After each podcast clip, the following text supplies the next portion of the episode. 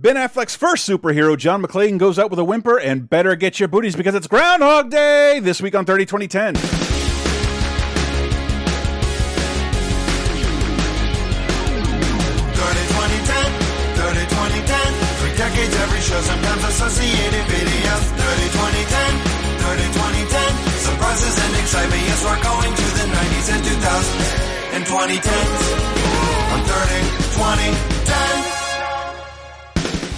Ladies and gentlemen, welcome to thirty, twenty, ten, the Laser Time Network's weekly pop culture party. I could say, taking you on a journey through the milestones, the anniversaries, all the great stuff that came out thirty, twenty, and ten years ago from this week. This week being February tenth through the sixteenth, we will be discussing all the cool movies, T V shows, video games, music, and more that came out in nineteen ninety-three, two thousand three, and twenty thirteen. Oh, there's a lot to talk about. I'm one of your hosts, Chris Antista. Who else is with me? I'm Diana Goodman, and in my screenplay, I've decided to use broken mirrors to symbolize the serial killer's psyche. Man, that's amazing. Yeah, no one's ever thought of that. And I'm J R. Rawls, and this is pitiful. A thousand people freezing their butts off, waiting to worship a rat.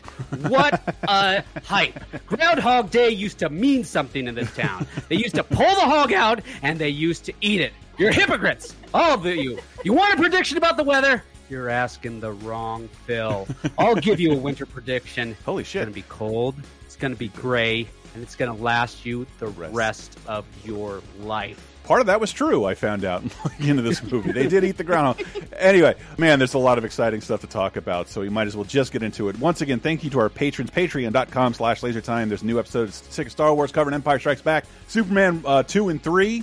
Two Superman two times two, if you want to be technical about it, which is good to bring up because I think the most significant change in a director's cut in a superhero film we can talk about in this week's episode.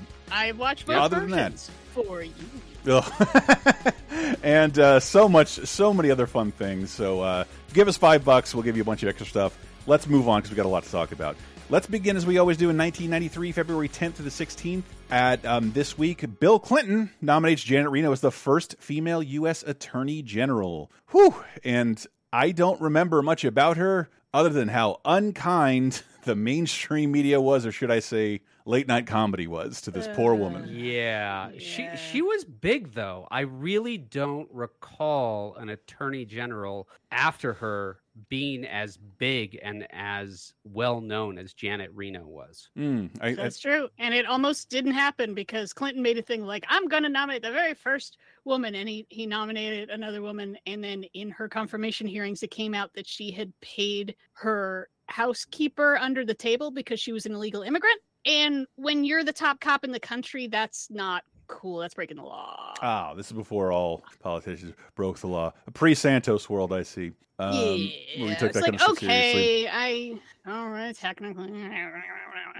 Yeah, and then Janet Reno shows up and everyone just makes fun of her because she's a, she's a big girl. Big girl.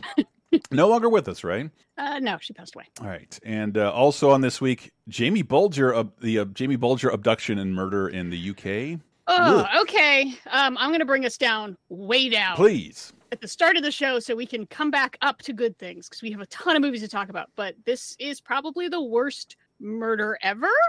Jamie Bulger was two. Jesus. And he was at a shopping center with his mom and started to wander off. And two ten-year-olds who were plotting right. this in advance walk off with him, wander around town, beat on him a bunch, and then beat him to death. And the question is, how do you punish a ten-year-old for murder? Mm.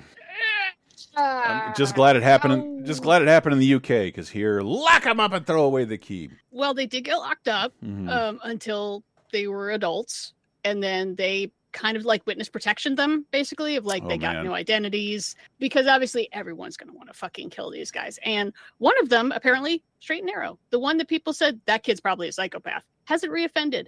Another one of them has reoffended several times in re-child porn. Ooh, Jesus Christ. Not okay. once, but several times and is in prison right now. Fuck Dark. that guy.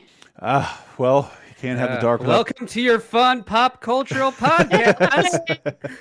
Let's make fun of the old, shall we? With a little bit of news I found, the times they are a changin'. Sears and Roebuck posts a nearly four billion dollar loss. Its largest loss in its over a century existence. So Sears is on the wane thirty years ago. Uh, even in nineteen ninety-three, Sears was on the downward spiral. Because I, I remember in the eighties going to Sears yeah. as being a much bigger thing. But by the mid to late nineties, Sears was just like, oh, you're not at all what I remember. My dad was a Craftsman diehard. I remember a few years ago I was looking for a T V. And I, the model I wanted, I wanted an older model for cheaper. And I went to Sears, and I'm like, where are your T Vs? And teenagers like, we don't, we don't have T Vs. And I'm like, you used to? Did you not?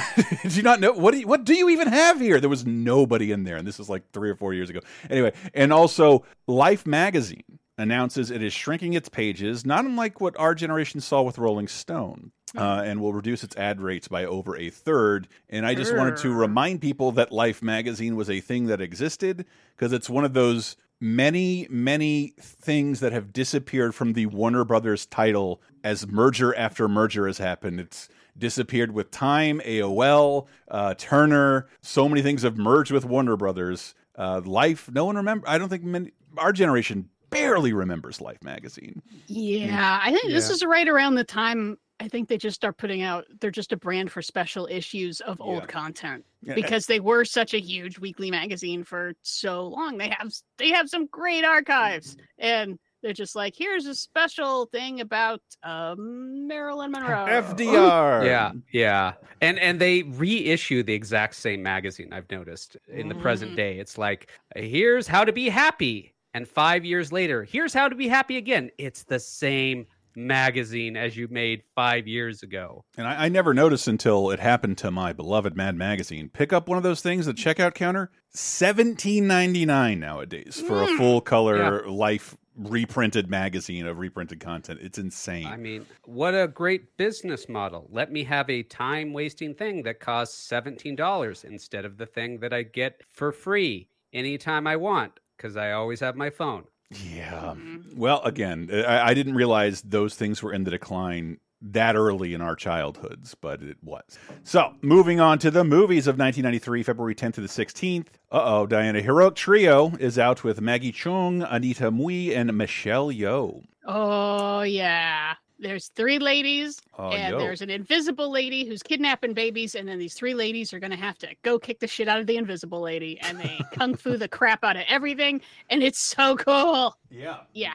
We're we're kind of in like a Hong Kong glory days right here. So late eighties, early nineties is when all the best Hong Kong shit came out, and yeah, Heroic Trio was just fun as hell. And um, yay, Michelle Yeoh, she's been at this a while, guys. Yeah, current, I'd say Oscar frontrunner at this point. Mm, it's her, it, it's her and Blanchett, man. And if they want to fight it out on stage, I am all for it. Oh man, uh, sorry, Kate Blanchett, you are gonna lose. Uh, but... That would be so rad. I uh, Blanchett, she'd have a fair, it'd be a fair fight. Also out this week, Danny Aiello, Diane Ladd, Ellen Bernstein, Olympia Dukakis in The Cemetery Club. So I used to get this confused with uh, the Used People that we talked about a couple weeks ago, yeah. and now I understand why. It's like it's another movie that's kind of going for a Moonstruck vibe with older actors, some of whom who are in Moonstruck, and it's about two of uh, them.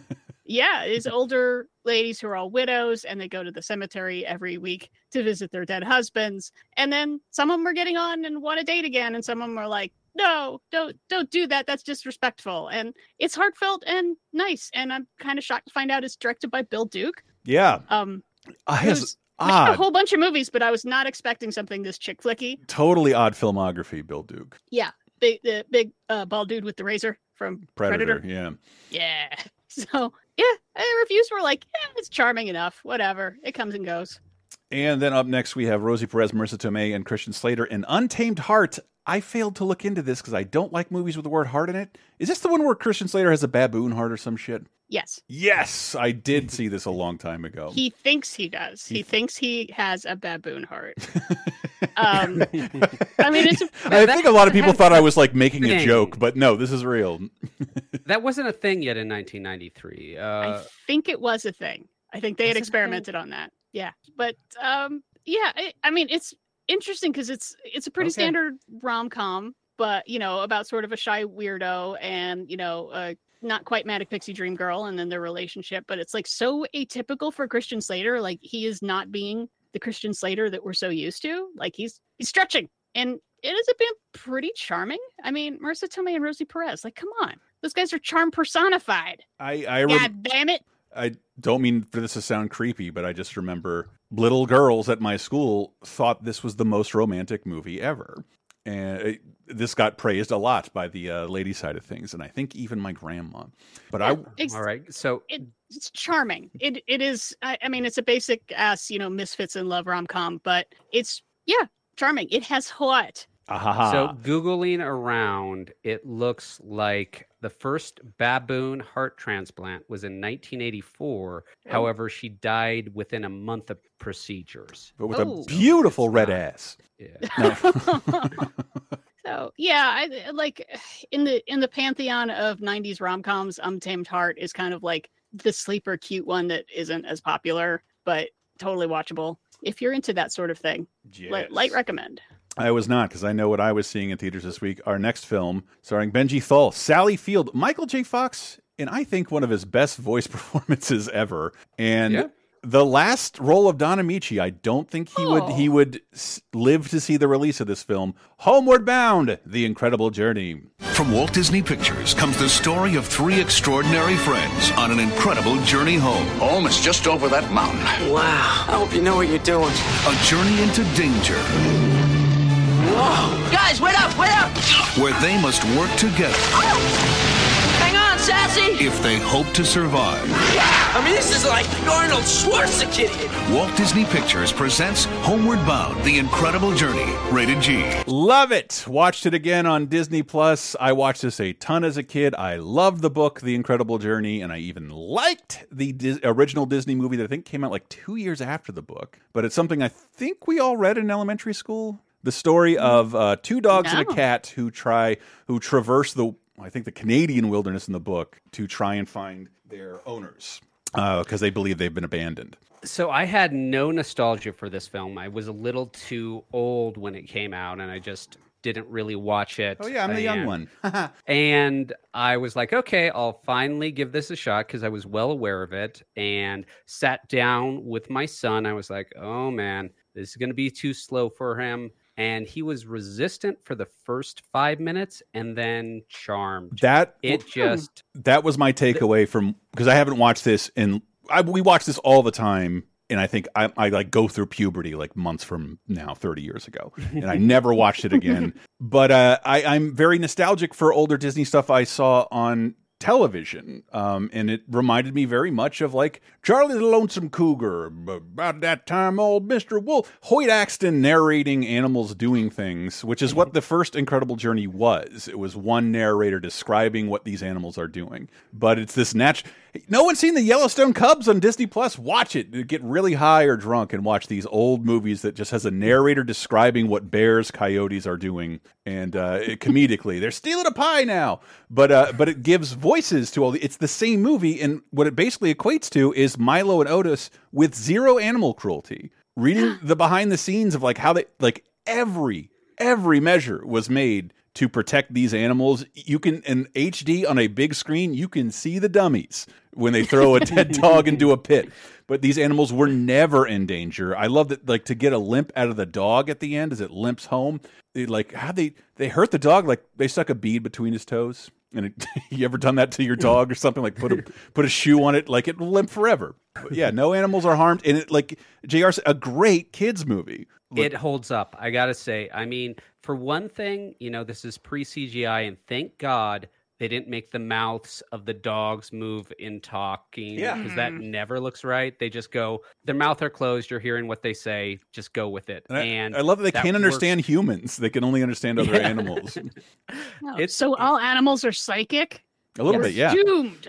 Oh, yeah, God. Yeah. And, and they, I think they, it, they, they trade in the Canadian outback for the Sierra Nevada mountains. So the movie is gorgeous. And like the dogs, I get, but every time you see a fucking fluffy Siamese cat running across the plains, like, how the fuck did they do that?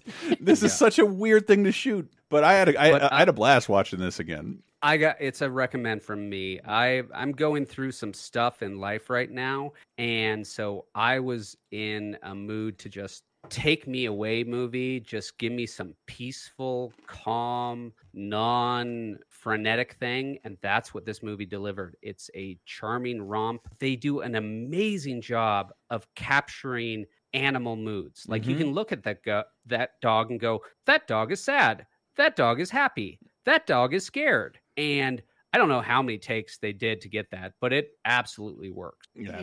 I just, I love, we still, it turns out we we still have Don Ameche until the end of the year, until end of ninety-three. Oh, okay. Um, yeah, he was eighty-four when this movie came out. He was in vaudeville with Tex Guinan. Wow. Who was, um, yeah, already pretty old when that happened.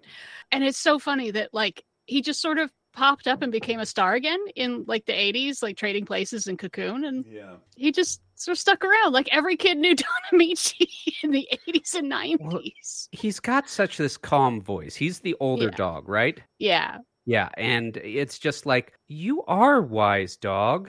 I want to learn your wisdom, dog. Thank you. And uh, this this film, I believe, would be followed up with a sequel, Lost in San Francisco, which I've still never seen, despite loving San Francisco movies, having lived there for over a decade of my life. But yeah, the Homeward Bound, I think, if you got kids, they're going to love this. That's really easy. For, it just and so will you. It's like very, very pretty, a very charming little film, just very well done, and no animal cruelty. Do not discuss whether any of these animals are still alive. Okay, and then now we have to get to the biggest... They are in our hearts. Indeed. There you go. Indeed. Yeah. Uh, and then finally, uh, nineteen ninety-three movies... Oh, can I segue? Please. You know what's what animal cruelty doesn't ever happen in Homeward Bound, The Incredible Journey? No one is forcing these animals to drive. And this movie, the next movie cannot make that claim. He drives and he drives angry. Drives angry. Uh, the biggest movie, I think, of Brian Doyle Murray, Stephen Tobolowsky, Needle Nose, Ned, Ned the Head, uh, Chris Elliott, Andy McDowell, and Bill Murray. It's number one at the box office. It is Groundhog Day. Columbia Pictures presents I May Be Having a Problem. Bill Murray. I'm reliving the same day over and over. In a story about a weatherman who's living life like there's no tomorrow. Don't drive angry. Because there isn't. I am an immortal. I have been stabbed, shot, frozen, electrocuted.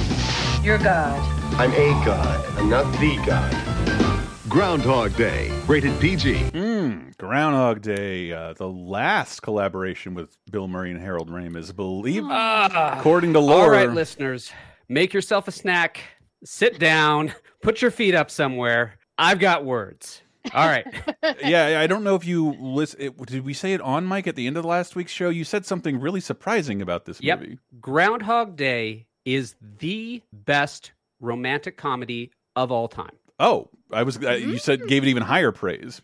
I will give it even higher praise, but I'm going to go to bat that it is the best romantic comedy of all time. It is a romantic okay. comedy. Yeah. It is heartwarming, touching, interesting, all that things. For me personally, this is my favorite comedy of all time. I don't say that's universal. I don't say everyone has to agree with that. This is my favorite comedy of all time. And it's in the list for my favorite movie of all time. Depending on my mood, it may be number one, but it's at least in the discussion. It's endlessly enjoyable. Wow. And I know Bill Murray's got a tiny bit of stank on him, you know, in the headlines, but if you like Bill Murray in movies, this is the best Bill Murray movie, period. Yeah, yeah. This is this transition. Really is, yeah. Yeah, and so so many of the ads were basically Bill's back. Mm-hmm. And what I find really interesting about that is that this is also, he has had dramatic roles in the past, but they failed. Looking mm-hmm. at you, Razor's Edge. But this is, it really is the perfect transition between comedy and drama because he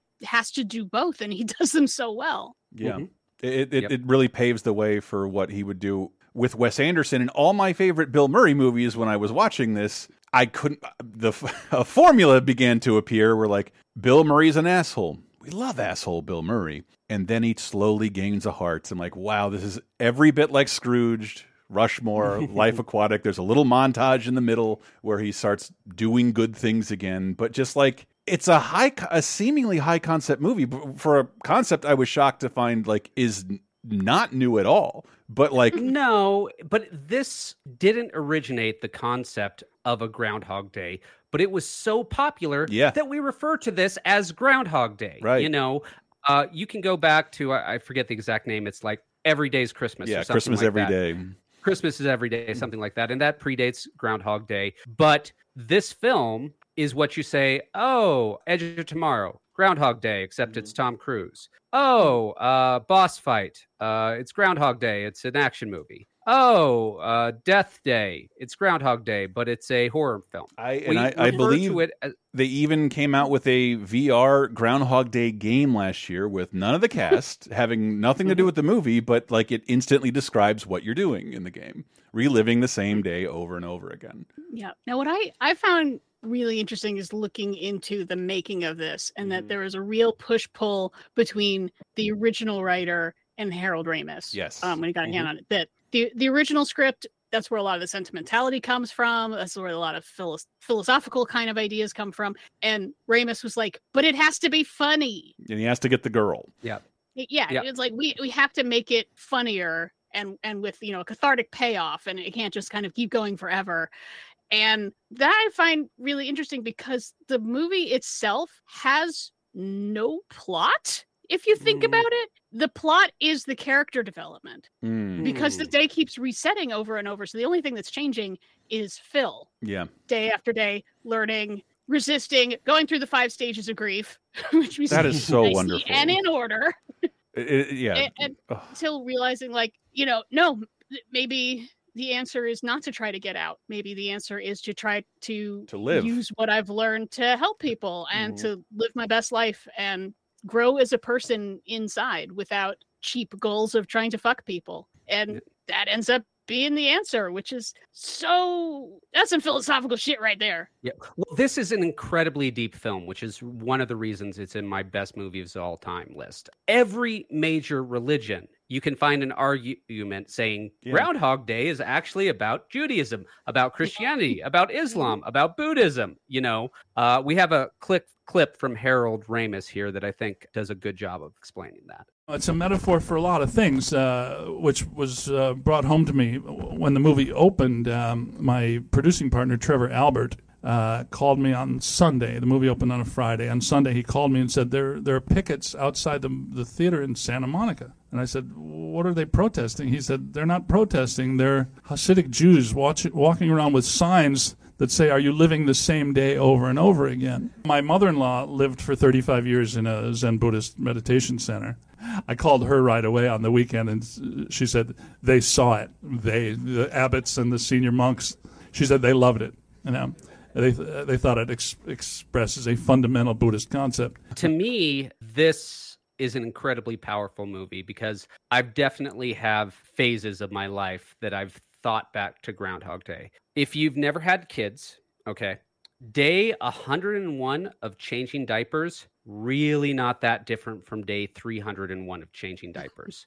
it's it's really not. I mean, obviously your kid grows and changes in that phase, but a lot of it's just like, okay, this is the exact same thing I've done day after day after day. And it's all about, how can I grow? How can I find meaning? How can I improve myself? And I've been trying to get more into Stoic philosophy recently, and a big part of that is accepting the things you can't and working on yourself, accepting that I don't control the universe, but I can control my mood. I can't control mm-hmm. that I'm in an infinite loop of Groundhog Days, one after the other at the other. But there's this incredibly moving scene at the end when he says to Andy McDowell, no matter what happens today, or for the rest of my life, at this moment, I'm happy. Mm. And that ability to find happiness in the moment of whatever you are in is so incredibly moving and meaningful for me in a way I can't put into words. Yeah, and that's that's after, I think it's it's got to have the record for a P G movie where the main character commits suicide multiple times to, to move on from that.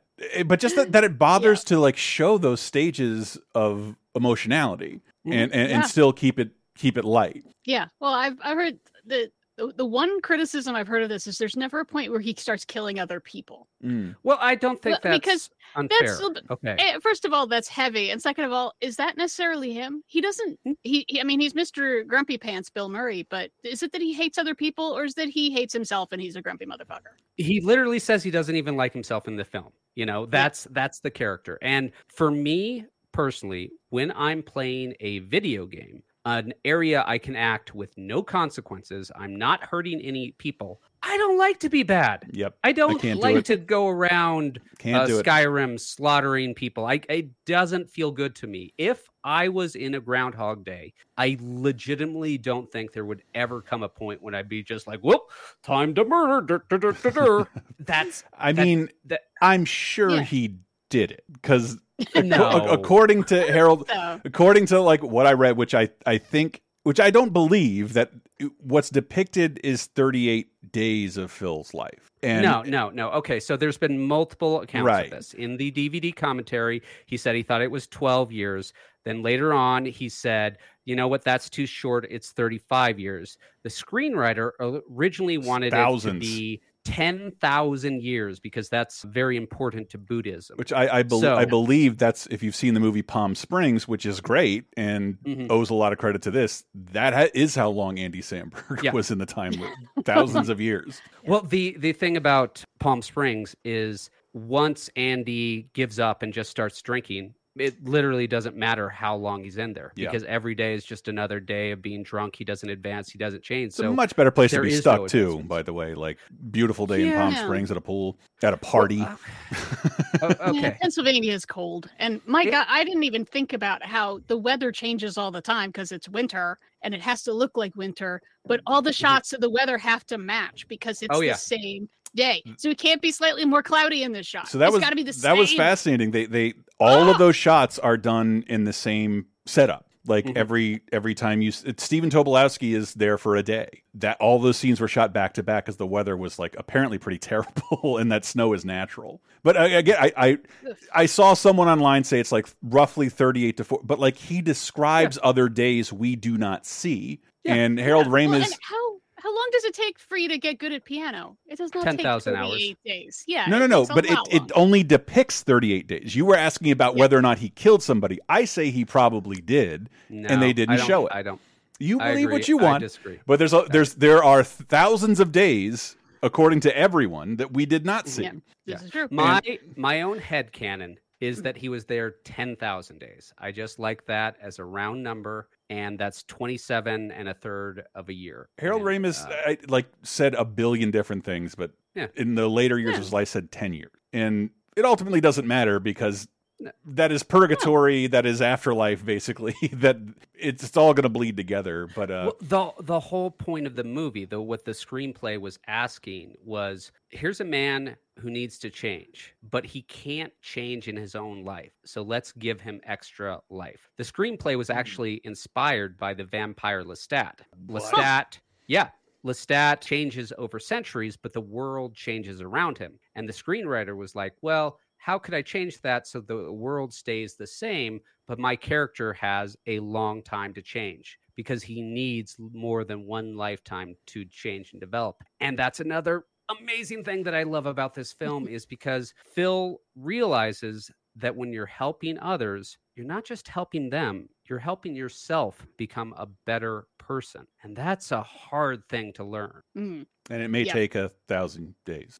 Yeah. ten, well, that's, days. I mean, that's where like the Jewish philosophy comes in. The idea of healing the world is healing yourself. And obviously, you know, the idea of reincarnation, you know, this, the wheel of karma, he has to go around to learn enlightenment. I also like, I, I read there's for, for oh, a wacky schmackety comedy. There are a lot of like serious pieces written about this, like dissertations yeah. written mm-hmm. about this. I've read books from different ways. But one thing I never thought of before is comes up in counseling and addiction, and the idea like this is a great metaphor for people of like, if you, hmm. you need to be the thing that changes because like you can't get out of this abusive relationship. Because it's just going to be the same thing day after day after day. You can't wait for other people to change. You have to be the one that makes the change. Like, oh, this is just a solid metaphor for people facing up to their problems. Mm. one hundred percent. But, you know, I, I feel that once you're out of your twenties, I feel like a huge percentage of people live Groundhog Day lives. Yeah. You get up, yeah. you go to work, oh, you do the same well, thing at work, you talk to the same people at work, you eat the same food, you know. Yeah, well, especially, I saw this come up during the pandemic of how every day felt oh, the same. Uh, uh, if yeah. you were in lockdown and you're not going anywhere. Every fucking day. That's yeah, I did not know what day it was. Everybody had a symptom of depression uh, yep. during the pandemic. It's just, it was unavoidable. And what I really like about this, because I remember I, I, I saw this in theaters, rented it, came on T V, and then in the D V D era, I remember like, wait, what about Groundhog Day? Groundhog Day was awesome, and it was only as an adult I'm like, this is really good. And I, I like I took all those screenings for granted, and I knew going into my watch here that I was going to like it. But what it was really heartening to read is that this is famous all over the world. I think when Bill Murray dies, globally, this will be what he's remembered for, give or take a Ghostbusters. And, and, and, and that, that Germany, for instance, doesn't have a Groundhog Day, but they came up with some kind of proverb based on this movie that people in Germany know what it means and say it to one another, like as some kind of affirmation. And it comes from this movie because it's it, this is popular everywhere. It speaks to everyone. Wow, I think it's it's one one of the uh, cable channels in the U K every February second. They just run it for twenty-four hours. Oh, really? Yeah, that's awesome. And, yeah, they don't have Groundhog Day there either. I mean, yeah, no. Come on. No one right, really let... cares about Groundhog Day, even in the U S. So come on. Let me ask you something. Okay, um, if you could voluntarily be in a Groundhog Day situation for as long as you want, assuming you're in good health, let's just go today. You could repeat today as long as you want, but you can't go shorter or less. How many days would you like to repeat Jesus. in a row? I don't know, but I definitely want the Palm Springs scenario because even then... No, today. You're in just Florida. Just saying, Sandberg, Sandberg has Netflix, whereas Bill Murray had Heidi two, right. a movie I found out did not exist to see over and over again. But no, it's you, Chris. You can watch every movie on Netflix if you want, because you have Netflix. Uh, yeah, you can fly anywhere you can fly. But but but well, I mean, but now I get what you're saying. I get what you're saying because depending on where I am, like if I was at like the beach, yeah, I just say indefinitely, like just no, no. See, I really think that's a great point about Groundhog Day, where Bill Murray says, "I was on a beach. We ate lobster. Why didn't we made love that? Like sea otters? Why couldn't it have been that day? That day would have gotten just as boring as he got right. in yeah. Punxsutawney. But today, okay, Chris, how many days would I you like know. to repeat it? Why are you asking me to sentence myself? Oh, I honestly, a lot because yeah, do I get Netflix? Do I have the internet? Yeah. Then yeah, again. Indefinitely, I have a movie list. Yeah. I mean, I, I like, I don't know if it's the way with all adults, but I constantly feel behind with everything in my life. Yeah. So I just, I, uh, I don't know. Cause I guarantee if I got ten days, I'd probably waste four. and, yeah. and, oh, at least. Also, do my, if I repair something on the house, does it stay repaired? Because no, then it's, it's completely indefinite. Oh, well, then fuck that. Yeah. I'm just watching movies and uh, trying to learn French again. Oh, my yeah, I, my game saves revert? Oh, no. Yeah, your game saves revert. Oh, no. I'll never See, finish I'd, The Witcher. I'd go ten thousand days. I'd want, and I'd learn the piano. I'd learn Spanish. I'd uh, learn Taekwondo. And I think ten thousand days would be enough to get some skills, you know, watch everything I want to watch, do it all, but not get so tired of it that it feels like an eternal person. There is a... Yeah, there. But then at the same time, we kind of had that with the lockdowns thinking, oh, I've got extra time now. And did we accomplish the things that we wanted to accomplish? I fucking didn't. I did a couple. Actually, my wife and I had a fairly productive lockdown, actually. Mm. I did a couple, but... but... There is a it part. There's, tough, I think there's a part of a lot of goals. Seeing it as an adult. I, I never used to romanticize like the same day repeating, just like, oh man, no deadlines. Fuck yeah, taxes are never I would, due. I, I I would love to have a long, long stretch of time where my brain does not shout at me. It's almost tomorrow. Yeah. mm. Yep. But yeah, yeah this this uh, this but, this movie's great, and it not only made a star out of a recognizable people out of like Chris Elliott and Stephen Tobolowsky. I, I love that it it reshaped what Punxsutawney was. Like this yeah. this was an outdoor, like uh like out of town festival. It's it in was in the fields. It was in the it was in the fields, and Bill Murray wasn't kidding. They do they did eat the groundhog and part of the other rituals. But the news to this day still films it like a like a self-fulfilling prophecy because well, of this movie. That, that's why it was such a great choice to do Groundhog Day instead mm-hmm. of, you know, Christmas. Arbor Day. You're never going to replace Christmas with a film, but Groundhog Day, I would say, is far more popular as a movie than a holiday. It's the least interesting holiday that we have, and no one's excited yeah. about it ever except for the fucking local news. That is it. Yeah. yeah, the local news, even, even before this movie, I remember as a kid, the local news, just like the last story of the day on February second is, oh, by the way, from Punxsutawney, Pennsylvania, he saw a shadow, so you know what that means. Yeah, uh, I remember in grade school being excited about that, but we did touch on it briefly, but I want to explore it a little more in depth. This did sever the Bill Murray yeah. Ramis relationship that had existed since Stripes. Is that their first no, film No, I think he, even before that, uh, like, uh, yeah, I think I think Ramis might have been Meatballs? Du- yeah, Ramis yeah. was kind of became known as someone who could get Bill Murray to show up mm-hmm. because he to I'm, if you've heard those Bill Murray stories, it, it was the same back in the day. I think as as a Meatballs, no one knew whether he was going to. He didn't contact anybody. No one knew if he was going to show up the day of shooting, and he miraculously did. That, that, that's they had the, Harold Ramis being kind of the Judd Apatow of his time. Just to Daniel Rubin, the screenwriter, like, ah, they changed so much. I mean, but that's what Harold Ramis was good at. He knew how to talk to studios and get funding by o- offering concessions that the studio would then pay for a movie for. And he was so smart about it because yeah. the studio was like, okay, we need to have a reason why he's stuck on this. And uh, Ramis was yeah. like, okay, uh, it's a it's a curse from an old girlfriend. We'll put that in. He had them write the scene, and then he said it so that shooting for the scene where they explained the curse was on the very last day of shooting. Now, if you know anything about movie mm-hmm. productions, they can run over. And so, wow, big shock. They ran over, and they didn't have time to shoot the scene explaining that it was all the Brilliant. result of a girlfriend's Aww. curse. Aww. But see, yeah. the screenwriter would have like fought that tooth and nail, and the movie never would have gotten made. But Ramis was smart. He worked the studio system, yeah. and he made a... brilliant film. I, I mean, obviously, Ghostbusters is going to be the biggest legacy of Bill Murray and Ramis, but this film speaks to my heart. This so, film touches me in such a yeah. way that I will gladly accept that this severed the Ramis-Murray relationship until his deathbed. Yeah. They, they fought over this because both artists were trying to move away from the Meatballs and the pure yeah. comedy. They were trying to move away from cynicism and move towards real heart, but they were in conflict over that. They had different versions of this movie, and they fought about it, and it hurt because they were both trying to be real, you know, in their own way. Mm-hmm. And they didn't have a relationship for twenty years until Ramis's literal deathbed, when Bill Murray was told, you go to his deathbed and you make up with this man, or you will regret it for the rest it's of his, your life. One of my favorite moments in all of humanity at the Oscars in memoriam, they didn't show Harold Ramis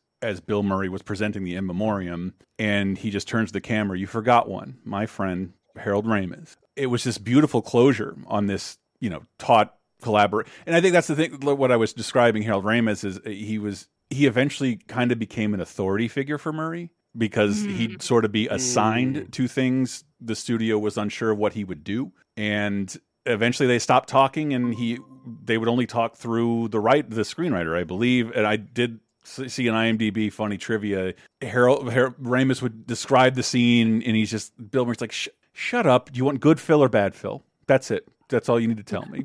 And that was that became the extent yeah. of their dialogue on the film. Yeah, well, it sounds like Mur- I mean, Murray's going through a divorce, and he yep. wants to like, oh, yeah. call him late at night and talk about philosophical stuff. And it's like, I have to film this tomorrow. Mm-hmm. I don't have time to talk to you for hours about Samsara and the Wheel of Death, okay? And we're it's in like, our forties now, but... Bill. Yeah. Come on, yeah. we're not twenty-year-olds. Yeah, Harold you know? Ramis is a... I'm not a movie star. I'm a guy for hire, and we need to get this in. We're not kids anymore. I got a family. Yeah. It's just, it, yeah. it's, and it's constantly happening. You know, this is a comedy, right? Mm-hmm. Like, we have a lot of deep stuff going on in this movie, but we can still have jokes. Um, we don't have to be serious. It's, it's a comedy. Amazing. Haha. it's amazing to me how much they fit in both the comedy and the deep stuff, because yeah. I took my entire family to the movie theaters to watch this on Groundhog's Day, mm. and it still holds up. Yeah. The kids cracked up. They, I don't know if it'll ever mean as much to them as it did to me, because my son mentioned that he'd seen that premise in like some cartoon or other. And yeah, of course, cartoons yeah. have copied this. But, but for me, it's still it's funny. So special. It's still, it's still, it's, it's still really fun. Like Bill Murray is still really fucking funny. And I just got hit with warmth watching it again. Like, holy shit, I, I, I lived... I can assure this is going to be a classic film. I can assure mm-hmm. people will watch Groundhog Day forty years from now and yeah. still be tickled by it. If not, you know, maybe they won't love it. But yeah, I, I yeah, that I lived through this era of classic film. This is a classic fucking movie, period. Undeniably. Yeah, period. And uh, yeah, I don't know how much more we can say about it. I will say, because one of the times I rewatched it was when I got a four K T V, and Netflix had it in four K. I couldn't find that when it came time to stream, but it looks really good. It has a good new transfer. You can find it out there. But can't recommend Groundhog Day enough if you haven't seen it in a while. It is a pure delight. Oh. Every second is great. If if you've ever taken a single recommendation from me, please take the rec... recommendation to watch Groundhog Day if you've never seen it. It's oh, it's yeah. a delight. But we, yeah, and I'm sure there's going to be plenty of. I feel like I've seen this before because yes, the concept's been used. Plenty of T V shows do a basis for Russian Doll thing, which I don't think. You know, you Russian Doll. You got Source Code. You, you know, we've listed a whole bunch, and I recommend basically all of those too. Man, I thought Edge of Tomorrow is fucking great. Yeah, you know, I, I would never want to live through Jim Carrey's liar liar situation or most concepts of high concept comedy films, but this is such a wish fulfillment for me. Yeah. I would I would just like love a game. To be in a Groundhog Day scenario. Yeah, that's true. It's also a video game movie, mm-hmm. if you think mm-hmm. of it that way. He's constantly just respawning the same point over and over, and he's nothing responding... he does matters, and he doesn't get to save any of his items. He's responding and no, responding and trying to solve a puzzle. It a puzzle changes him. Mm-hmm. It changes him, yeah. but only him.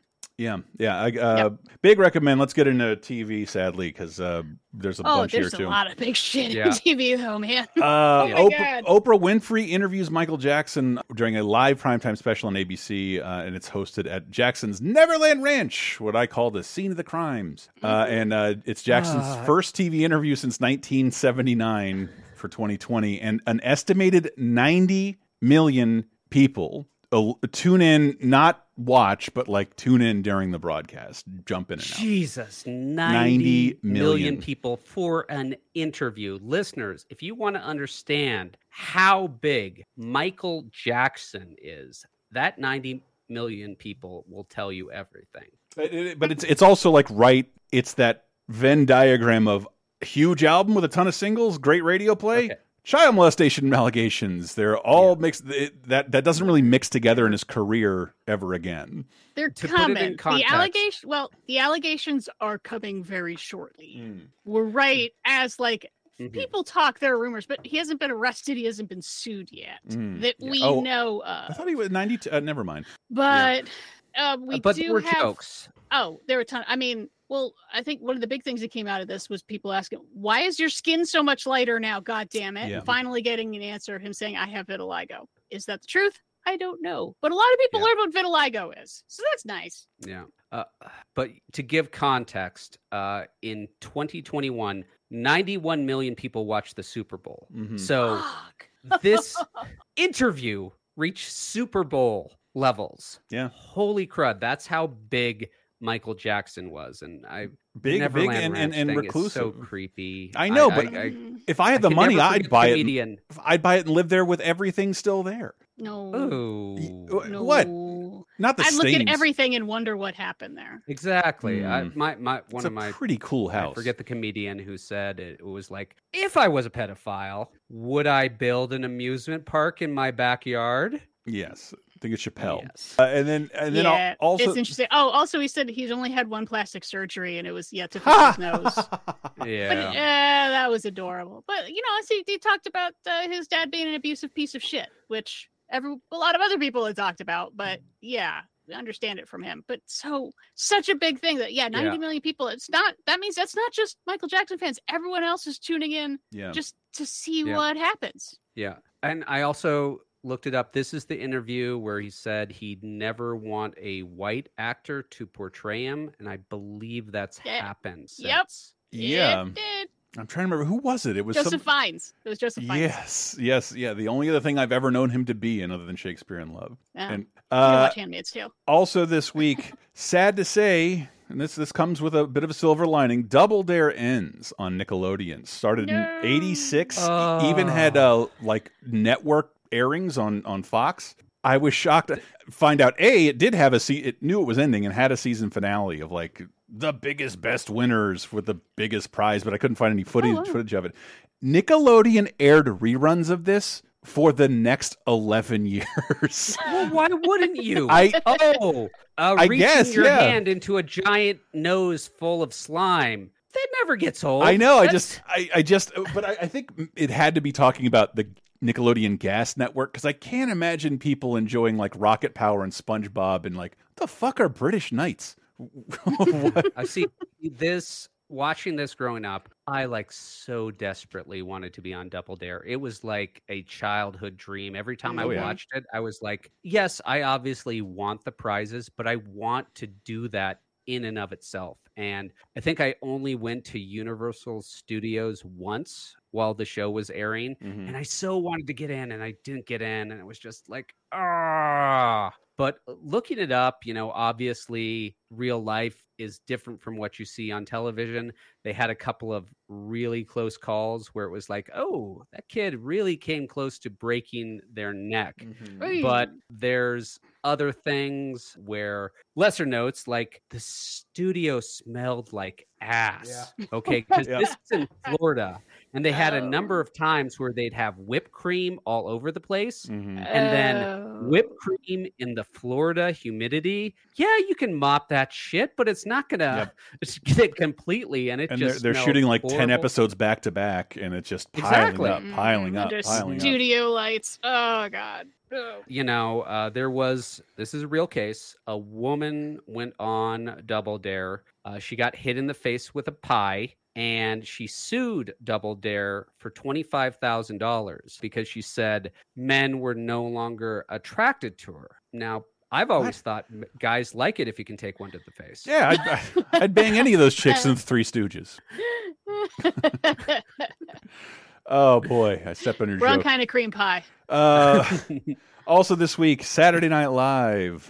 I'll let Chris Farley explain who the uh, musical guest is in the last of three sketches of the Chris Farley show, which I believe... No, no there were only ever three sketches of the Chris Farley show. Yes. And this is the final one. That's what I said. But oh. but but this is the musical guest of, of the evening.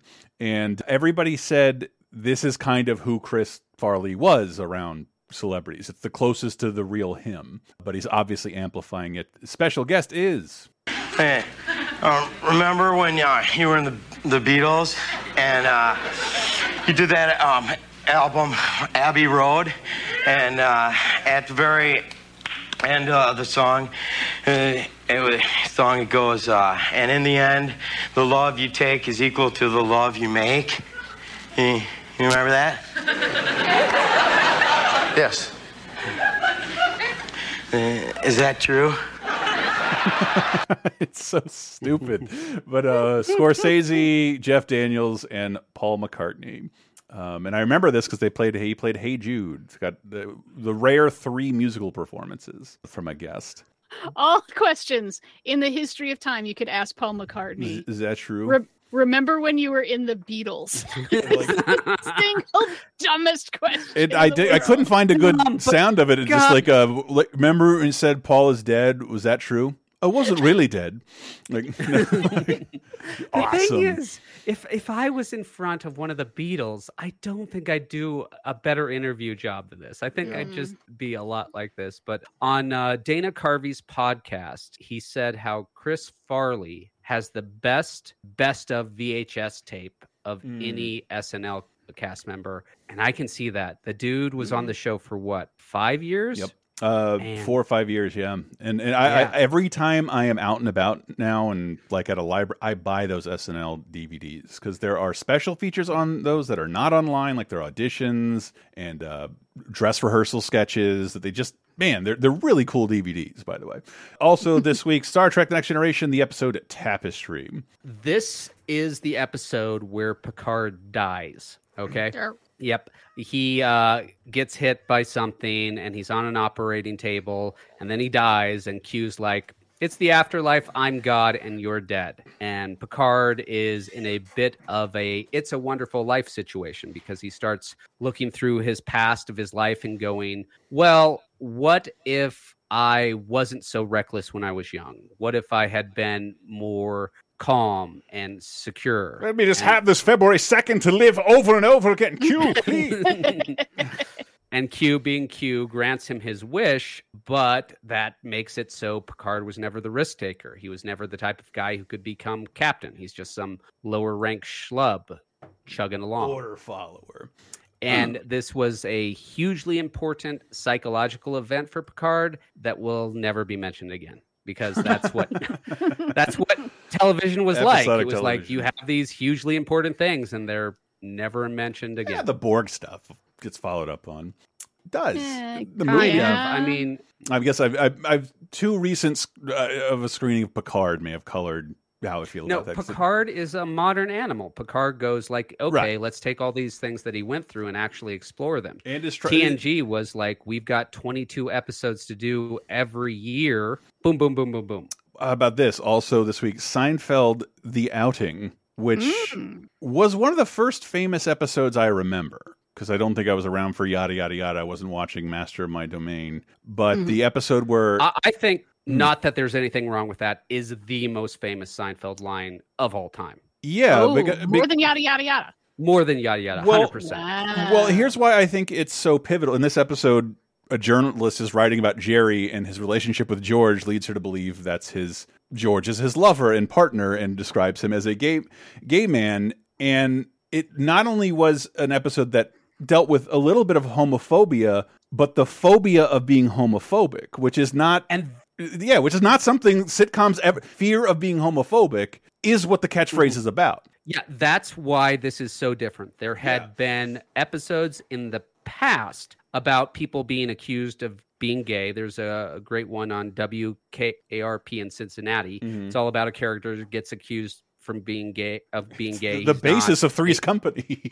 And but this is the first time when it's like, I don't want to appear to be homophobic. And, okay, so I'm a junior high school student at this time. Anti-homosexuality is the water I as a fish am swimming in. Okay. Mm-hmm. I think this is legitimately the first time that I encountered the idea that you shouldn't be homophobic. Yeah, it's it's a surprisingly progressive, like, recurring joke for a show that had no lessons, but like, yeah, I remember this, like, just, no, it's okay to be gay, but I'm not. That was the drama of the episode. That is where the that's where the Larry Davidness of everything comes from. And it, it, it's interesting, because most people would have played that for just, for lack of a better word, straight laughs. And it was right. And that was the first version of this mm-hmm. episode, and it fell flat, and it wasn't working. And then in the writer's room, one of the writers said offhandedly, yeah, you know, we don't want them to think you're gay. Not that there's anything wrong with that. And Jerry Seinfeld pounced on that. He went, that's it. That's the line. And he was absolutely right. I don't think this episode would be a classic without that line. I think it's the added element. Yeah, it, of, it's surprisingly... I ho- don't want you to think I'm gay, but I'm not homophobic. Just don't think I'm it's, gay, but I'm not homophobic. It, it's surprising because that, like, you know, that... F- fear of being homophobic is a stronger fear for, I think, most of us than the fear of being perceived as gay. As yeah. progressive mm. people with, you know, mm. L G B T friends and family, yeah, this, the fear of being perceived as homophobic is way stronger than people assuming I'm doing dudes. Yeah. Just, I don't, I don't want to be perceived like that, but I do believe we have, here, line in question. We're not gay. Not that there's anything wrong with that. No, of course not. I mean, it's fine if that's who you are. Absolutely. I mean, I have many gay friends. My father's gay. My father's gay. I forgot about that one. Yeah, yeah. I mean, George is, is such a schmuck. God. And yeah. then Diana, Northern Exposure, the episode Ill Wind. Is that yeah, a fart so joke? Northern Exposure had wonderful lots and lots of characters, and two of those characters had a will they or won't they. They did. Yay. and, and they cover it in the most northern exposure way possible, because uh, in an episode or two later, uh, the female who did forgets they ever had sex. Mm. And she says, oh, I just blacked that out because it must have been so traumatic for me. And, mm. and Doctor Joel Fleshman is like, what are you talking about? We announced it to the whole town, because in this episode, after they do it, they announce to the bar, hey, everyone, we had sex. And everyone's like, we don't care. Yeah. What, yeah. Whatever. You you guys are obsessed with your will they or won't they. We're having lives. Yeah. So and I, shut up. I love that, because, you know, in, in so many sitcoms, the will they or won't they thing is the most important thing in everyone's life. You know, I've had a lot of jobs. I have never cared who's boinking who at any job I've had. Nah. Mm. And, nope. And then so. Lastly, we have the Simpsons episode, a genuine classic, I Love oh. Lisa. Coming around for Valentine's Day. I choo choo choose this episode. Mm-hmm. Yeah, I, I love uh, the so- I love the ending of this episode, because I can't tell if Ralph handles it so maturely at the end, but I can't tell if it's because he's mature or so stupid that he just forgot. He's so stupid. Like object but, permanence is just yeah. gone emotionally. I mean, this is Ralph's breakout episode. Okay, this mm-hmm. is where the character of Ralph you know and love really is born. Yes, there's been flashes of him before this, but this is a Ralph-centered episode. He is the main character yeah. of this. And, and I, I believe they, he, they gave his last name, but this is the first time you see his dad is Chief Wiggum. Yeah.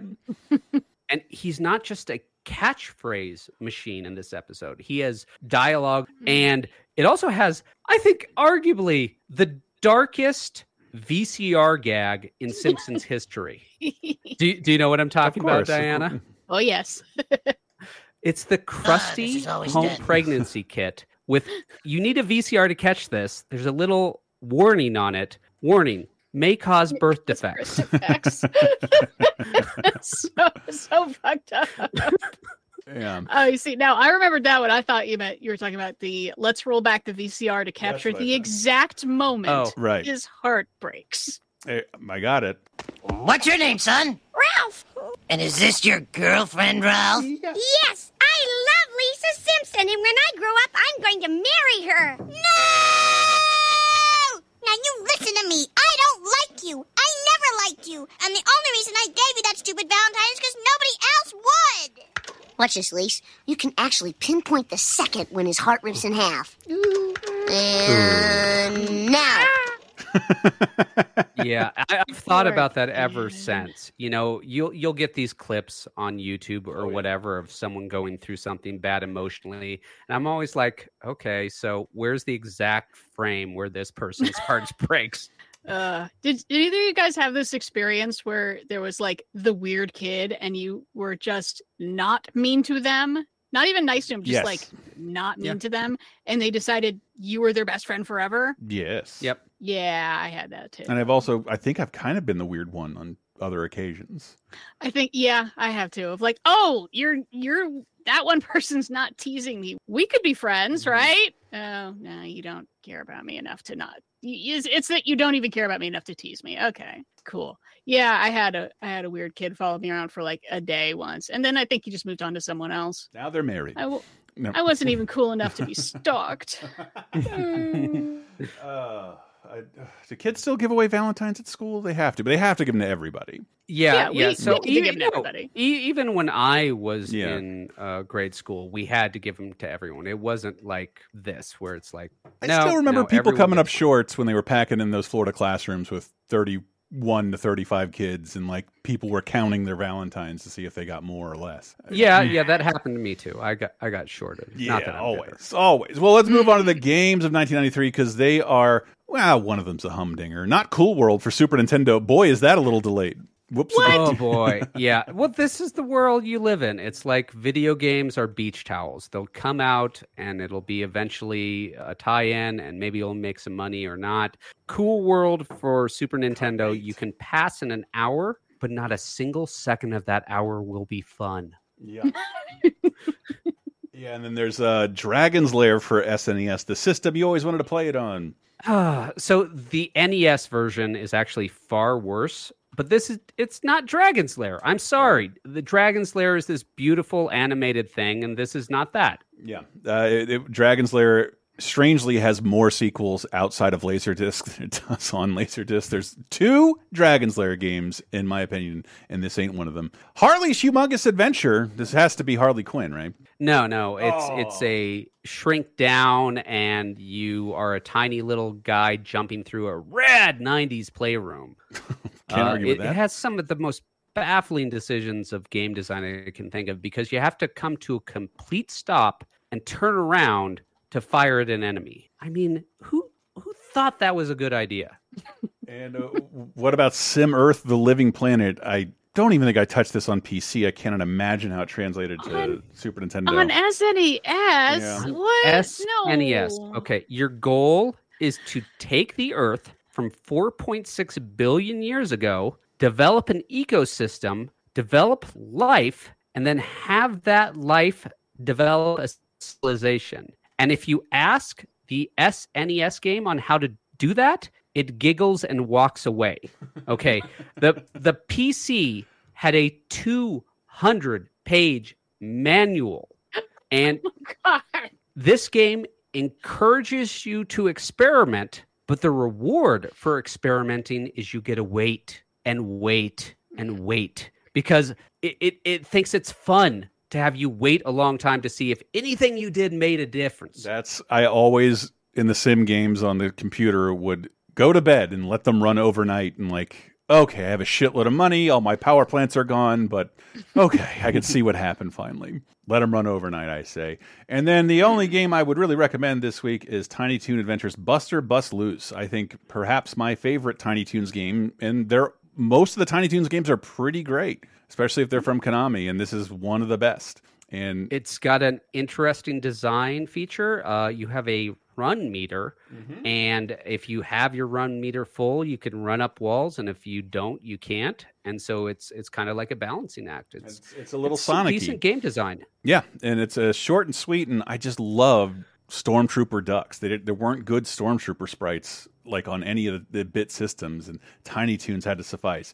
Music nineteen ninety-three as we close out from uh, February tenth through the sixteenth. I Will Always Love You by Whitney Houston. New releases include Native Tongue by Poison, uh, On the Mouth by Superchunk, The Last Rebel by Leonard Skinner, Strictly for My Hardcore. You gonna make me say this? No, I'm not gonna say it. I'm just gonna. Well, it's it's spelled out for you, you know. Maybe maybe yeah, it's yeah, an yeah. acronym. Look up uh, the second album from Tupac if you're so inclined.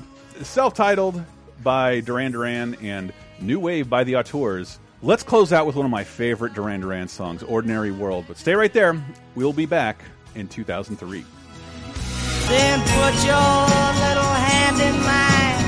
There ain't no hill or mountain we can't climb. Babe, I got you, babe. I got you, babe. Would you like exclusive bonus podcast commentaries and more from the LaserTime crew? Then we strongly encourage you to support this show on patreon.com slash lasertime. It supports not only this show, but all the rest of the LaserTime network. You'll get commentaries, play games with the hosts, see exclusive videos first, and receive an uncut weekly ad-free podcast bonus time. Speaking of which, here's a quick taste. nineteen seventy-eight, they're shooting Superman one and Superman two back to back. I'm kind of becoming comic obsessed in the early to mid eighties. I think Superman three is on the verge of coming to video, but basically I could just rent the first two over and over again. So I watched those over and over and over again. And to me, they they warm my heart. And by the time the Donner cut came out in, what are we talking, oh six? To coincide, oh six, I think, yeah. To coincide. Like, I watched it and, like, you know, I read this is technically better. I was a little kid. I didn't know what happened. I didn't want this version. It, I felt nothing when I saw it because, like, this is just not the n nostalgic version I have for Superman. And Steve has a, an, an experience I'd like to talk about. It's hard to call any of these movies good because they're all bad and pee in the eye of Superman and, and everything you know about okay, it. Okay, okay. Get Bonus Time, a weekly, uncensored, and commercial-free podcast every Tuesday, starting for just five dollars on patreon.com slash lasertime.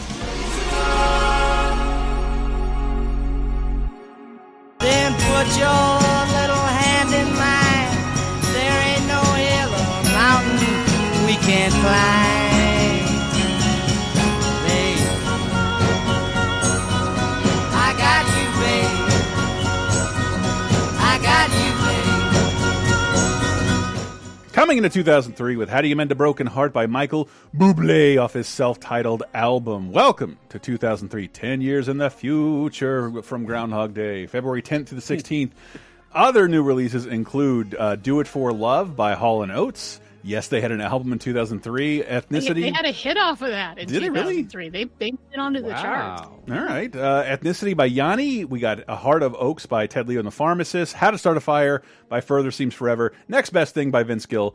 And Boardface, the debut of Gautier. Uh, All I Have by Jennifer Lopez featuring L L Cool J is still numero uno. A little bit of news to bring you the wonderful world of two thousand three. An estimated six to eleven million people around the world take the streets to protest against the war in Iraq. And we did it. It hasn't even started yet, but we see what you're doing. We did it.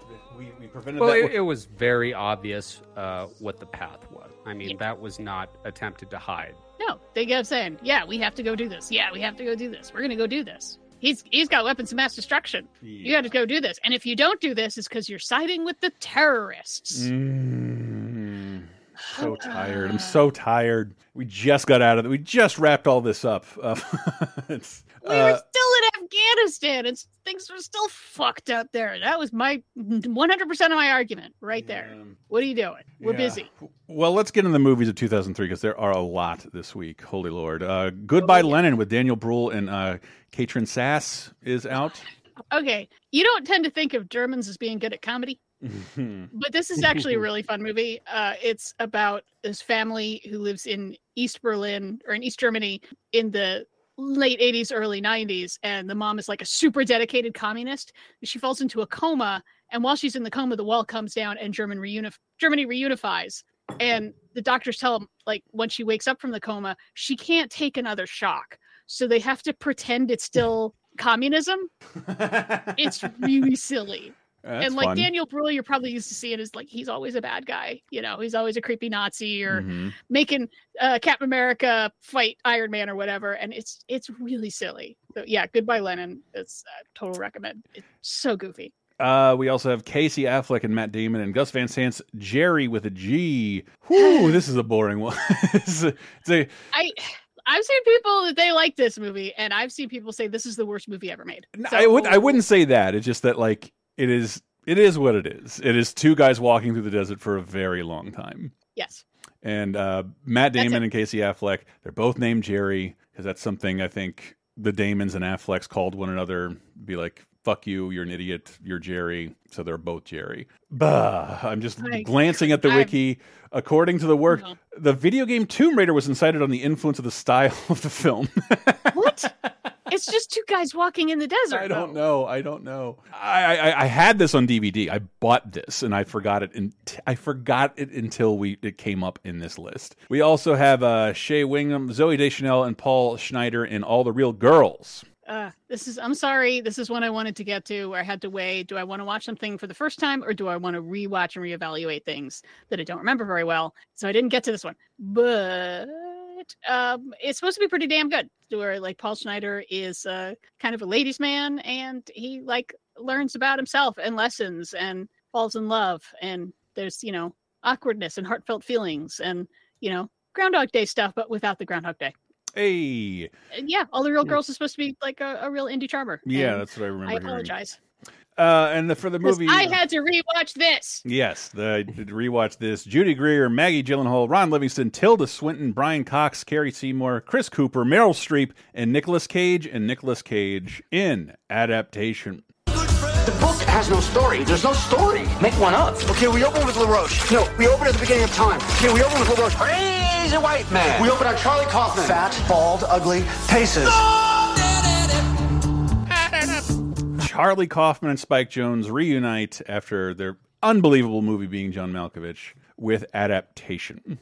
Yeah, so I had to rewatch this because I realized it had been a long time. Yes. And that my husband had never seen it. And he is someone who has done writing, and I thought he would appreciate it, and it, he did. it at, at the end of the yes. day, this movie is a... If you have are a writer or have written... as I have, it's a really, really good depiction of writer's block and everything your inner monologue says to you, which you're not supposed to show. But I gotta, I gotta say, I was very entertained by this when it came out. I watched it over and over and over again, and I kind of like, is this is this a fart sniffy vanity project? Okay, I'm I'm gonna come to the this. Yeah. Uh, this is the best smell your own farts film of all time. Yeah. Okay? Yeah, because it totally it's is. Fair. It's fair. This is the f- story of a writer trying to adapt the nonfiction book "The Orchard Thief" the Orchid Thief into yeah. a film, "Orchid Thief." Sorry, and he decides to adapt it in reality by telling his story of being a writer trying to adapt the novel into a film. Yes, and that should be the most unwatchable thing of all time, yeah. but it's not. It's not. It's really not. It's engaging. It's explorative. It's a fascinating performance by Nick Cage. Mm. And this is a writer putting his writer heart on his sleeve going, this is my writing experience. Look at it. Look at it. And and, and, and was like not afraid to do something weird. Donald Kaufman, the twin brother of Charlie Kaufman, both played by Nicolas Cage, is a fictitious element, but is credited with the screen with the screenplay yes. in the credits. Uh, it's surreal and admirable, and I used to, I just didn't love it when I saw it this time. I guess because I knew the twists that were coming. Because when you watch the movie for the first time, you know, and the third act comes in, like it gets really fun. But like, mm-hmm. I was just like, get to the fireworks factory. I remember how this ends. Yeah, well, I I actually, it turned out I enjoyed it in a lot of ways more the second time because there, like you said, it is, and it's based on the reality of, yes, he actually was hired to write a script for The Orchid Thief, and he couldn't crack it because it's a nonfiction. He couldn't crack it because there's no plot to it. There's no And story. There's a scene in this movie where where he's like, I don't want this to be a movie where things happen or characters grow. What the hell? How do you... Those are the that two is... things. Those are the two well, things. I, I think he you was those two things in movies. If I'm interpreting, you need one because that's what the book was about. And he was he kept saying he wanted to do right by Susan Orlean, which I love the idea that like they had to give this movie script to her. Like, by the way, he very much added that you're on drugs and having an affair with the Orchid Thief guy.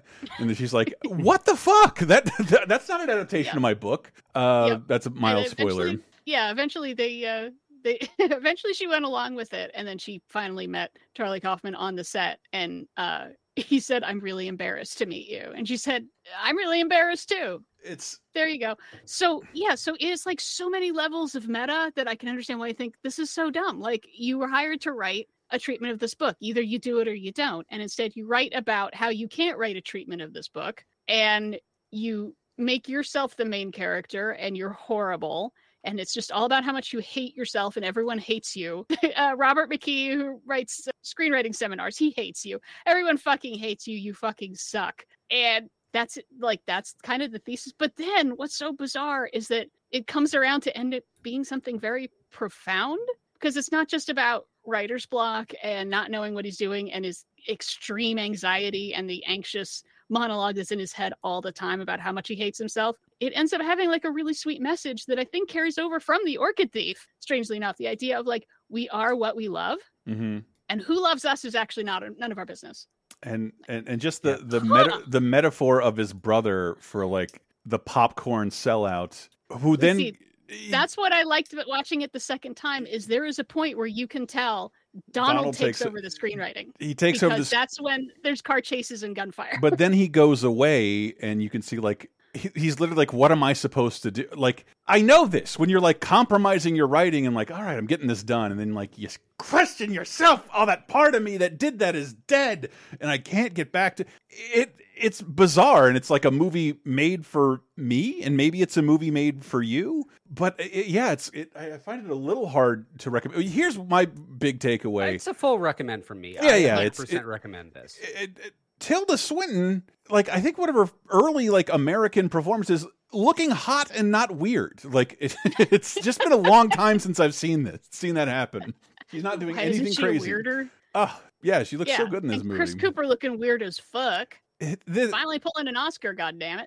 It's such a good performance. He uh, in, yeah. in Chris Cooper's he, character. He's so great. And like, yeah, I love that Meryl Streep goes in very un-Meryl Streep ways. Nicolas Cage, I swear to God, there are times where I forget he has to do one half of the scene and then do the other half of the scene because he is not two people. Yeah. He, both both characters feel so fucking organic that I forgot he's playing both of them. And that's hard to do because they're they're a lot alike with very tiny differences. One is more self-hating and one is more just stupid. Stupid but optimistic. Yeah, and I, I, but I God, I, he's stupid. And just and also just that feeling of like, I am working really hard and I care about my craft. And then some numbnut shows up and does the dumbest things possible and everyone loves it. Everyone loves the dumb shit. I wish I could sell out. No, I don't. I hate myself. And Maybe I, I should lose weight. I, as a, as a, around this time, I was obsessed with Charlie Kaufman because he had like this awesome pedigree of writing on some of my favorite canceled comedy shows, like Get a Life and Dana Carvey Show. And mm. uh, then he made the uh, unbelievable movie, Being John Malkovich. It's just so w- weird and wonderful. Is this or Eternal Sunshine his last yet most approachable movie? Because I oh, th- I don't think Eternal they will be as Sunshine is a classic. If we're yeah. we're jumping a little ahead, I, I think that's I went be into this th- like think, Groundhog thinking Day. This is going to be remembered. I went into this mm-hmm. thinking adaptation is the superior film to uh, Eternal Sunshine, and I left thinking the opposite. So mm-hmm. no, I think Eternal Sunshine has bigger things to say. Mm-hmm. This has really, really personal things to say, but things that I totally relate to. Right. Just, yeah. Having just that inner monologue and just telling you just, God damn it. And just feeling just the whole, it's the dumbest, littlest scene, but the thing of like sitting down to type and he's like, maybe I should get coffee or maybe the coffee should oh, be yeah. the reward. Maybe I should reward myself. Now, maybe I should write. And then should I have a muffin? Ooh, banana muffin sounds good. Dude. And it's like, you're just procrastinating and you can't well, stop well, yourself. Diana, you hate yourself Diana, for doing it. Hold on. Yeah. A, a banana muffin does sound good. Can we stop the podcast and I'll go get a banana muffin? Oh. oh. God, it's just so, it it is so weird. And like how many of these things, I don't know if people realize that, yeah, Brian Cox is playing a real guy. Yeah. No, who, I, I don't think I that don't, was recognized. Yeah, widely. no, Ro- yeah. Robert McKee is the guy who's written a whole bunch of books and has seminars about screenwriting, about block, breaking things down into three-act structure and understanding character motivations and all the things that this this is not doing. And then it does, and then it doesn't do, and then it says the things it's not going to do, and then it does them over and over in the goofiest fucking ways possible. Yeah. I fucking love adaptation. I I was really worried like this is going to be too self-indulgent for me, and still it's like I still got stuff out of it. God damn. Yeah. You're so self-indulgent. Why are you still good?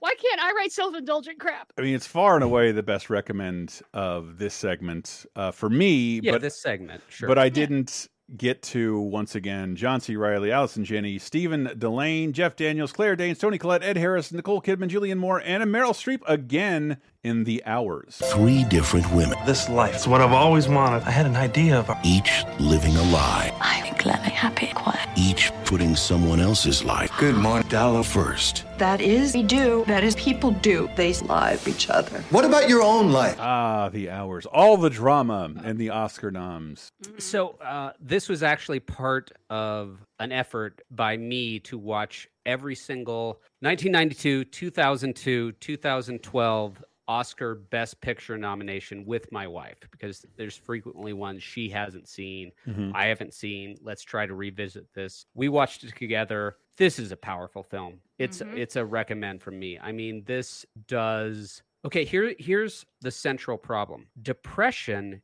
is boring, narratively speaking.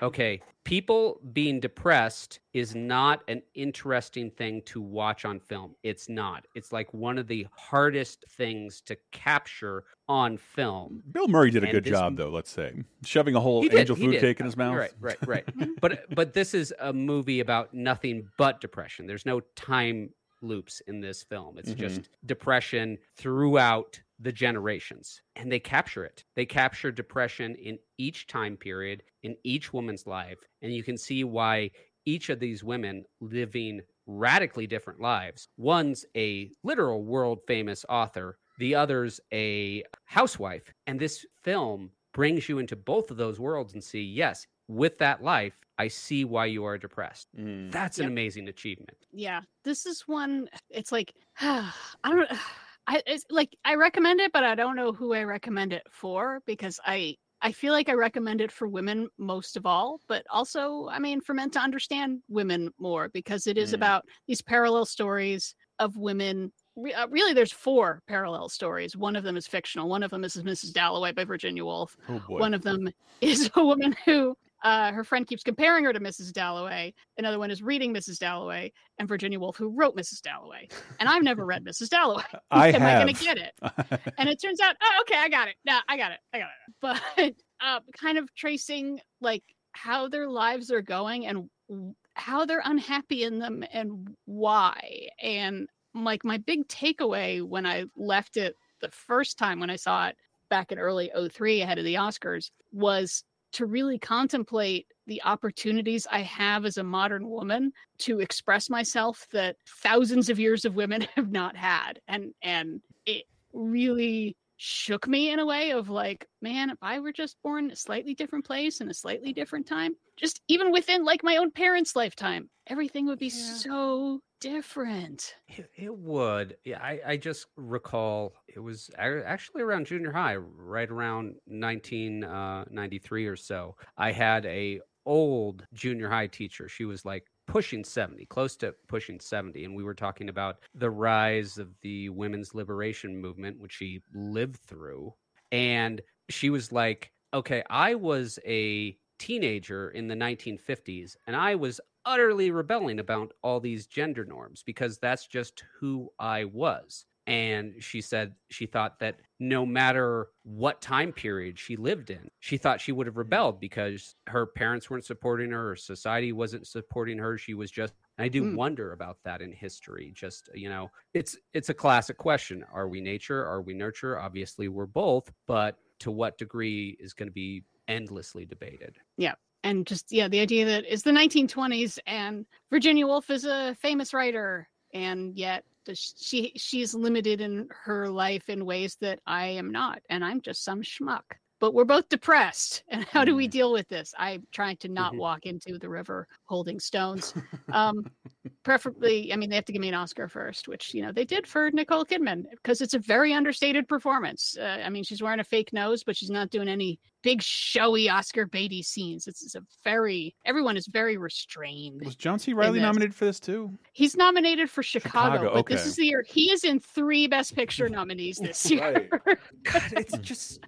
It's it's just weird. I always think of him as this wackety schmackety guy, but two thousand two, he's like, yeah, I'm in like three of the Best Picture nominations. Go ahead. Yeah, yeah that's a lot of Oscars for the Academy. Yeah, all, all in dramatic roles. But I mean, the one that's a comedy is Chicago, and he's like this. He has the saddest number in the show. Mister Cellophane. Uh, yeah, no, the hours. Um, yeah, it it freaking got me, man. It, it still worked on me. I was really thinking I was going to roll my eyes this time and just be like, yes, this is just awards bait, whatever. And I was like, oh gosh, I got to go contemplate my life some more. So is that a recommend?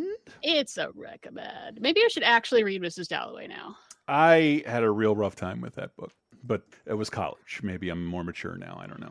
Movies we're guaranteed not to recommend. Uh. And yeah, yeah. So uh, Adaptation and The Hours are both releasing wide uh, ahead of the Oscars, which are in like a couple weeks. And meanwhile, meanwhile, what's actually making money is stupid. Counter-programming, Jim Cummings, John Rhys-Davies, Phil Collins, Phil Collins, Tony Jay, uh, Bob Schultz, Mae Whitman, and Haley Joel Osment and John Goodman as Mowgli and Baloo. It's The Jungle Book two. Coming only to theaters February fourteenth. Yeah! There's a whole new beat in the jungle. Baloo is in the house! It's The Jungle Book two. Yeah, man. With new songs. Just hit it, Papa Bear. New friends. Oh! Are you okay? Oh, I feel fine. And a whole new adventure. It's a the bear necessities are back in Disney's all-new movie, The Jungle Book two, rated G. Yeah! In- Didn't they think, what, what, what were they going to do when the Sora had to go to the Jungle Book level? They'd have two Haley Joel Osments. It'd be chaos.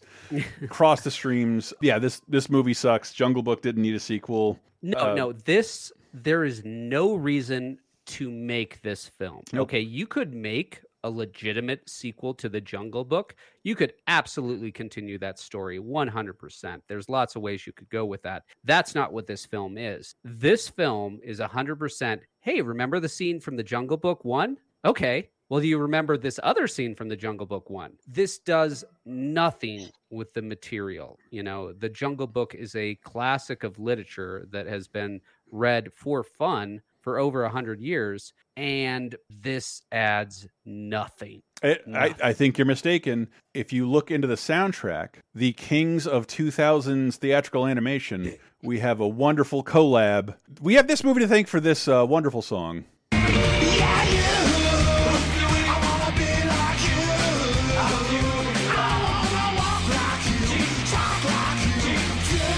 I will spare you. That is Smash Mouth's cover of I Want to Be Like You. I think we covered it more in depth in Laser Time's Worst Disney Covers episode. Jesus Christ, Smash Mouth was everywhere. Yeah, it's it's so sad that you can just take one look at the animation and be like, that was meant for video. Yeah.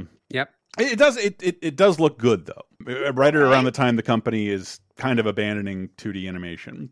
It's it is it is a cut above made for video. But that's not the one that broke the bank. Uh, for that, we have to turn to David Keith, Joe Pantoliano, John Favreau, Colin Farrell, Michael Clark Duncan, Jennifer Garner, Ben Affleck. It's number one at the box office, ladies and gentlemen, Daredevil. As a boy, an accident took his sight, but gave him superhuman senses. Now to battle the ultimate enemy. Bullseye. One hero. What do you want? Justice. Will take on a new ally. I didn't get your name. I didn't give it. You're holding back. Don't.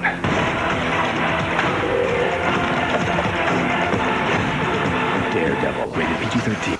Oh my God, is this movie seven tons of dumb? It, it like I, I, it, it makes it makes the first two X-Men movies seem like a fluke because Fox did every other Marvel property pretty dirty, and this is about the best outside of X-Men one and two, I think.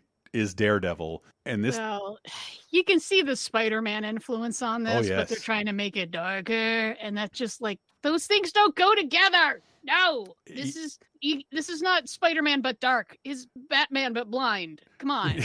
I mean, that's honestly they should change names. I know they're different companies, but Daredevil actually uses echolocation, so he should be Batman. It, yeah. That that has a lot to do with Frank Miller. Frank Miller doing both of those characters, by the way. Oh yeah, good point. Good point. But yeah, yeah, okay. So there was a time, listeners, when we got one superhero movie a year, yeah. And we were grateful for that. We, and we I it. can recall as a two thousand three comic book nerd, I was like, "Oh my gosh, they are making a Daredevil movie with the Chasing Amy guy." Daredevil. Obviously, this is going to be the most kick-ass thing ever, and it was not. It is beyond, beyond silly. I've watched this, I think, twice with Rip Tracks live, and there are moments where they don't speak for minutes, and the audience is howling at the film itself. it, it is, it is so, so fucking silly and studio-y, and everything Marvel movies are not nowadays. It is so, oh. it, it, with the and notable they exception. Didn't do enough. Uh, with my, the character, okay. Michael Clark Duncan and Colin Farrell are doing amazing work. I, I should have recognized, hate, even hating this movie, that Colin Farrell is a genius because he's kind of the only person who seems to realize the movie that he's in and mm-hmm. makes a real effort to go for it as Bullseye. He is absolutely hysterical, like just totally two eleven, wonderful. And I, I'm going to say this, I was involved in nerd culture in a big way in two thousand three, and the universal reaction to Michael Clark Duncan, a black man being cast in a white role, was great. That's a perfect fit. Yeah. I mean, because the Kingpin is this huge, He's... huge man, and it was like, who's going to play the Kingpin? John Coffey. Michael Clark Duncan, yeah. The giant black man who's always in the role as a giant black the, man in the, every movie you've seen. The biggest... name actor you literally the biggest named actor you could find. It's but it's also yeah. like he's good Kingpin. Yeah, and, he's a great Kingpin because yeah. Kingpin is awesome and like I think uh, even better in Spider-Man uh, Into the Spider-Verse because Kingpin is also strong as fuck. He's a head crusher and uh, you can believe that yeah. from Michael Clark Duncan. So this is written and directed by the guy who wrote the Grumpy Old Man movies, and that's about it. That's how little Fox gave a shit. We got a guy yeah. sitting around who could direct this.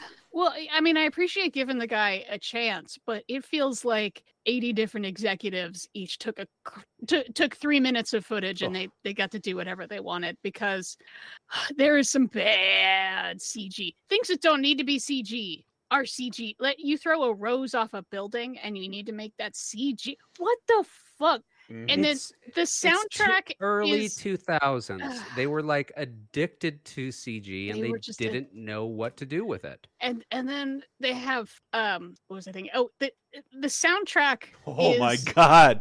Oh my well, god. Well, I mean, first first of all, th- this movie has the soundtrack tell you who every character is, because you're too dumb to use your eyes. It's like, you know, it's for the visually impaired. Um they just have, hey, who's Who's this guy? It's Kingpin. It's like the music is like, I'm the biggest guy. I'm the king of the world. It's like, well, and uh, Colin Farrell shows up. What's the first line? I'm an Irish gangster. That's the first line of the lyrics of the song. Fuck you, movie. How dumb do you think I am? You think I am so dumb. We also have it uh, to thank for the wonderful corporate rap stylings of uh, Evanescence. Oh my God. That scene does make me laugh. It's, it's just it's just so Electra funny. Like training, but she has Can't like an entire up. mansion full of sandbags that just drop yeah. down from the ceiling for her to play. Yeah, no, she she hires a butler to drop sandbags. Mish, I, in butler school, they never told me I had to drop sandbags. You drop sandbags, butler. I, That's your job. I thought I remembered one some riff on the riff tracks being like, she always for- makes sure to forget where she put those sandbags for better training. Like, like what the fuck? Why would you yeah. set yourself up an elaborate Rube Goldberg machine to fight, to sharpen your senses? It's it's just, it's really sloppy with characterization. Um, oh, that really seesaw scene. Oh, my plotting. God. And, and like, they're trying. And some of it, like, some of the fight choreography, I think is pretty good. Like I said, Colin Farrell and Michael Clark Duncan, like, they, they're going for it. They're, they're camping yeah. it up, and that, that really helps. Now, there is a director's cut of this with That's what's thirty amazing. Extra minutes, an entire Whoa. subplot cut yep. out. And it's rated R. An, and it's rated R. And and it is much better. It, it reviewed, like, I think I said that on the Superman two thing. It's nowhere near as different as the Donner cut to the uh, Lester cut, but it is it reviewed everywhere like, wow, I didn't know this could improve a movie in such a vital way. And it's weird because most of the stuff is like not fighty stuff. Coolio gets to be in the movie yeah. Yeah, as a defendant. They actually spend time on him doing lawyering stuff, which fleshes out his character more, fleshes out the neighborhood more, gives everything a little bit more stakes. And it was so weird because it's it's actual the original running time is one hundred three minutes. It's not like it was too long. If this movie were two and a half hours, I understand why you want to cut thirty minutes, but yeah, it, it in comparison, it is kind of night and day. Like, this is one of the ones where it's like, you should just ignore the theatrical cut if you're going to watch this, because the theatrical cut, all the problems are still there in the director's cut, but at least plot isn't one of them. Well, sort of. And, um... I don't know. It is a big change though, and I'm just like, what were you thinking? You paid for that footage, and I'm happy to report. Why are you cutting Coolio? I was I was ready to predict that this the rated R cut is not available, but it is on standard definition D V D. Amazon lists fourteen left in stock. Get them while they're hot. Uh, that's the only way you can see it. but but yeah, it it was odd to see critics reappraise this. Like, this is a much better film, because it, it was all this. Remember, Elektra got a spin-off greenlit before this came out, so the executives well, at Fox. Well, it's that fighting on the teeter-totter. Horrible! You know, every, everyone just went, well, I really like how she's fighting a oh. blind man on children's playgrounds. Let's give her a film. Where she fights a man with living tattoos. That movie is so much oh, worse man. on every fucking level. It really, really is. You want to see, how can you make a superhero so boring? You just want to die. It, it's unbelievable. Uh-huh. And, and the only reason Fox even has these is because Marvel's near bankruptcy in the late nineties. Mm-hmm. And and, and yeah. if you, bef- like, the only reason I think they're back into the fold is that, like, Fox couldn't. Remember, they had like a they had a, a pitch reel hit the internet uh, right before the rights reverted back to Marvel, because Fox couldn't get. They were trying their best to get a Marvel property made, but they're not a real studio. and uh, yeah, this is this is I don't. This is actually a fun watch, like one of the first times I had fun with like a two thousands era movie in the twenty tens, to be like, wow, I'm so glad we're out of that period. But like only in that way is it fun. This yeah. made me very, very yeah. mad. And but, you know, I, I was bored to death by the uh, third season of Daredevil anyway. But it's just kind of nice. We have an M C U Daredevil. Charlie Cox is great.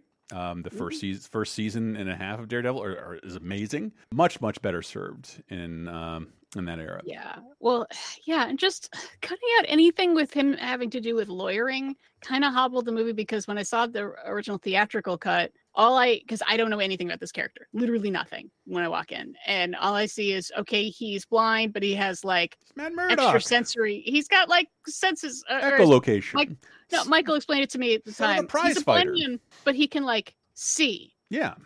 And I'm like, well, yeah. He's a blah, blah, blah, blah. He's a blind man that can like see. No. So like he, not no. a blind man. No. And then he explained it to me like like he can see in four D or something. Like he no. can see all around him. Like no, no.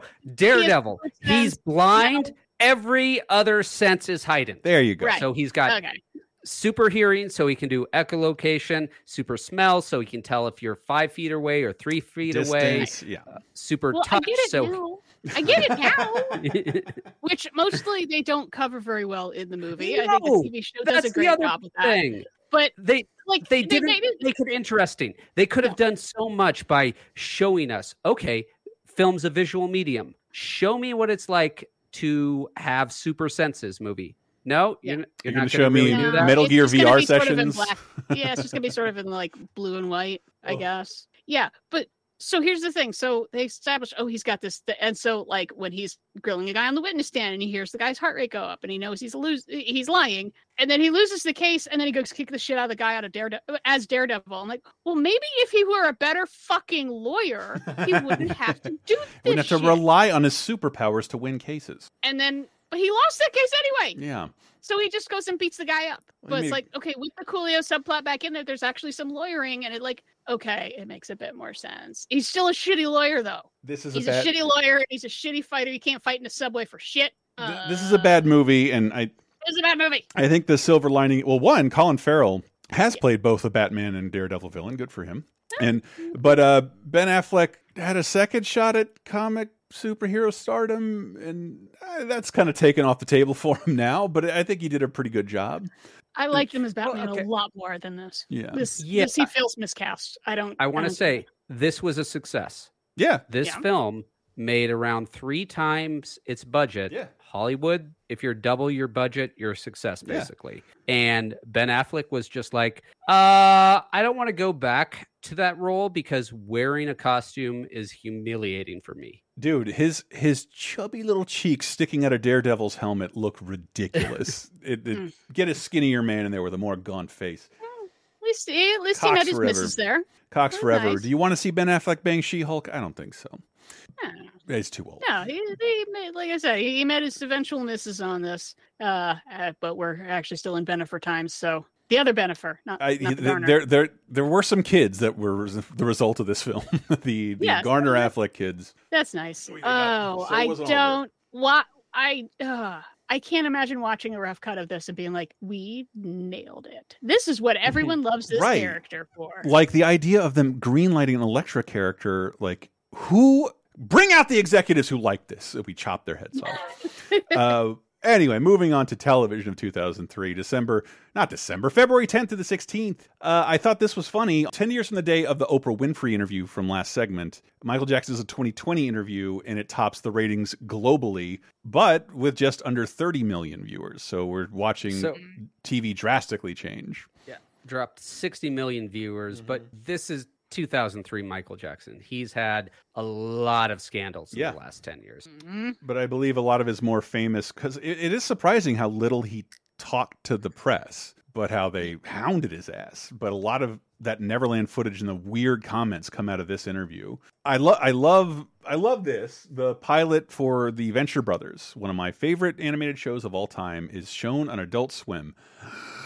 However, the series would not start for another year and a half, but that's Adult Swim is doing that, I think, right now. M. Night Shyamalan is hosting or ho- just hosted a night of pilots. Adult Swim will air its pilots, and even has released them online and allowed people to vote on what they bring to series. I don't think they put a lot of weight behind what the public no. is is voting no. on. That's but, a marketing thing. But that's why Adult Swim and their original programming that had, let's say, less limited anim animation than an Aqua Teen Hunger Force took so long. By the time they put it into production, it took two guys and a small team of animators almost two years to crank out ten episodes or thirteen episodes of the Venture Brothers. And this is a little lost because it, it's interesting that this pilot wasn't made for Adult Swim. I think it may have been made with multiple networks in mind, including Comedy Central. So it was supposed to try and find a home there because Jackson Public had written on the Tick, and then the Tick had a... I loved watching Tick reruns on Comedy Central after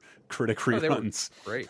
Yes. Uh, but, but for this show, I've rewatched a lot of old Adult Swim stuff. Mm-hmm. Now, back in two thousand three, Aqua Teen Hunger Force, uh, C-Lab twenty twenty-one, I was like the biggest fan oh, yeah. in the world. Rewatching those, I'm just like, uh, I'm I'm not that guy anymore. The Venture Brothers Holds is up, baby. gold. The mm-hmm. Venture Brothers is the best thing Adult Swim has produced. Period. Full stop. Mm. It is a huge drama. There is lore. There stakes. is world building. There is stakes. Mm-hmm. There is characters who change and grow. And most important, this show is about something. Yeah. Aqua Teen Hunger Force is not about something. C-Lab twenty twenty-one is not about something. The Venture Brothers, as I'm sure anyone who knows, uh, who's a fan of the show, is about failure. Mm-hmm. Okay. What do you do if you're a failure? That's something media doesn't like to explore. You know, we like to explore our successes, our wins. What if you've kind of just fucked up? Mm-hmm. What if you've you've you've kind of gone down a not great path, and you live in an abandoned Brothers... so you live in an abandoned Tomorrowland? You have to rent out a room to Doctor Strange. And mm. I I think tackles. the answer is I, I I build a machine that can make every dream you come through true, and it's just sort of powered by uh, the orphan heart. Yeah. But so much of the Venture Brothers is both funny and poignant. You know, it has something to say. I mean, uh, the doc is the grown-up version of a traumatized adventure boy. Because if mm-hmm. you actually live through Johnny Quest's life, you're a child soldier. That's all you are. No, we have child soldiers in the real world, and they don't tend to grow up to be great, well-adjusted people, okay? So if you're going on all these boy adventure things, yeah, you're going to be messed up probably for life. And, that, that's and Doc is. Yeah, it, it's it's it's mostly reminiscent of whatever that pulpy Johnny Quest era, but also made by a Hanna-Barbera studio who who really, really got it. And like, it's so, I love how it delights in like odd eighties, nineties, sixties obscurities. And mm. it, it it's definitely felt very reference focused, but like not annoyingly so or distractingly so. Uh, no. It's it's very good. Because it's its well, own was... thing. You know, in yeah. the first couple of seasons, they definitely lean heavily into the we're in the Johnny Quest universe. They, but they, they kill Race Bannon in like the first couple yeah. episodes. It's like, why is this here when you go back and rewatch it? Yeah, they... Yeah, but... I was going to say, most, most importantly, I saw a lot of people discover, rediscover it as the internet was arguing about Velma, and people mm. pointing out Venture Brothers has the best version of Scooby-Doo episode ever. Yeah, period. You, you yeah. want you want dark, edgy Scooby-Doo? Bitch, we got your dark, edgy Scooby-Doo. And it ends with uh, a bunch of clones running around, half-formed, rubbery-looking yeah. clones. God, I, I really so thought I loved God, the show from I the see. beginning, and I so thought it was canceled after that first season for an Easy Rider reference none of its audience would get. Yeah. I was the same at the very end of the first season. I was like, well, that was a bunch of weird wackiness that I will never see again, but I'm glad it existed. And it led into and... my, my favorite season, anything opener of all time, the season two of Venture Brother opening. Duran Duran references. And oh, and I, I did want to say, because I have nowhere else to say it, I've never done like C B D or any of that stuff. And I decided to try it this weekend, a, a Delta nine thing, like your legal, it's like legal weed. And I'm like, ah, this isn't going to do anything to me. I used to have a pot prescription, and it knocked me on my ass so hard that I was like, I don't know what to do. oh, there's a new Aqua Teen movie out. So this is what I used to do when I was high on accident. And so I'll do that. And I'm only bringing that up because uh, Warner Brothers' new management, they canceled Venture Brothers. They, there's a lot of shakeups going on at Warner Brothers Discovery, but they seem to have some belief in the straight-to-video market. So most people didn't notice that Aqua Teen had a straight-to-video movie like last month, Plantasm. And that I is, had no idea. That is where Venture Brothers will conclude. It will conclude on a straight... I'm just glad that they're getting an ending because they got renewed yeah. for one final season and that was taken away from them. But it was partially written at the time and now they can complete it in a movie form, maybe two movies. I forget. It was supposed to be an H B O Max thing, but Warner Brothers doesn't want to pay for H B O Max stuff anymore. So it look, I, look on your local Target shelves for Venture Brothers... the finale coming, I would guess, in a year or two. Other other than M S T three K, which was canceled for a long time, I think the Venture Brothers is the show that I religiously watched for the longest amount of time. Yeah, two years it, between it seasons will do that. Yeah, yeah, yeah. I mean, uh, I was in The Simpsons huge in the nineties, but in the two thousands I fell off. But the Venture Brothers, I was almost a day one viewer. I I think yeah. I watched the pilot, not when it aired, but soon after, and then I really got into season one. And then every year after that, I've just been, oh my gosh, I can't wait for the next season. I didn't get it years. until episode six, Ghost of the Sargasso. And for some reason, that David Bowie opening clicked with me. I still love the line, I've, uh, I'm running out of oxygen. I've uh, I've lost my locator. And yes, I recognize the irony of that. And I love this show. Can't say enough nice things about Venture Brothers. This pilot, though, is very crude compared to what the Venture Brothers yeah. would become. It's got pilot weirdness, one hundred percent. I mean, no television show is born fully fledged in the pilot. That's not the purpose of the pilots. It's to kind of get your foot in the door. And once you do that, that's when you develop. And, and I guess I will and, say, uh, uh, not to bring up Rick and Morty, because it is not going through a good period in the headlines nowadays, but it is the longest running traditionally animated show that I think Rick and Morty just reached. But the reason why they had to renew Rick and Morty for seventy episodes is because the nature of contract renewal for television shows on a cable animation budget always made it so, like, okay, let's see how your episodes do. Everybody's gone.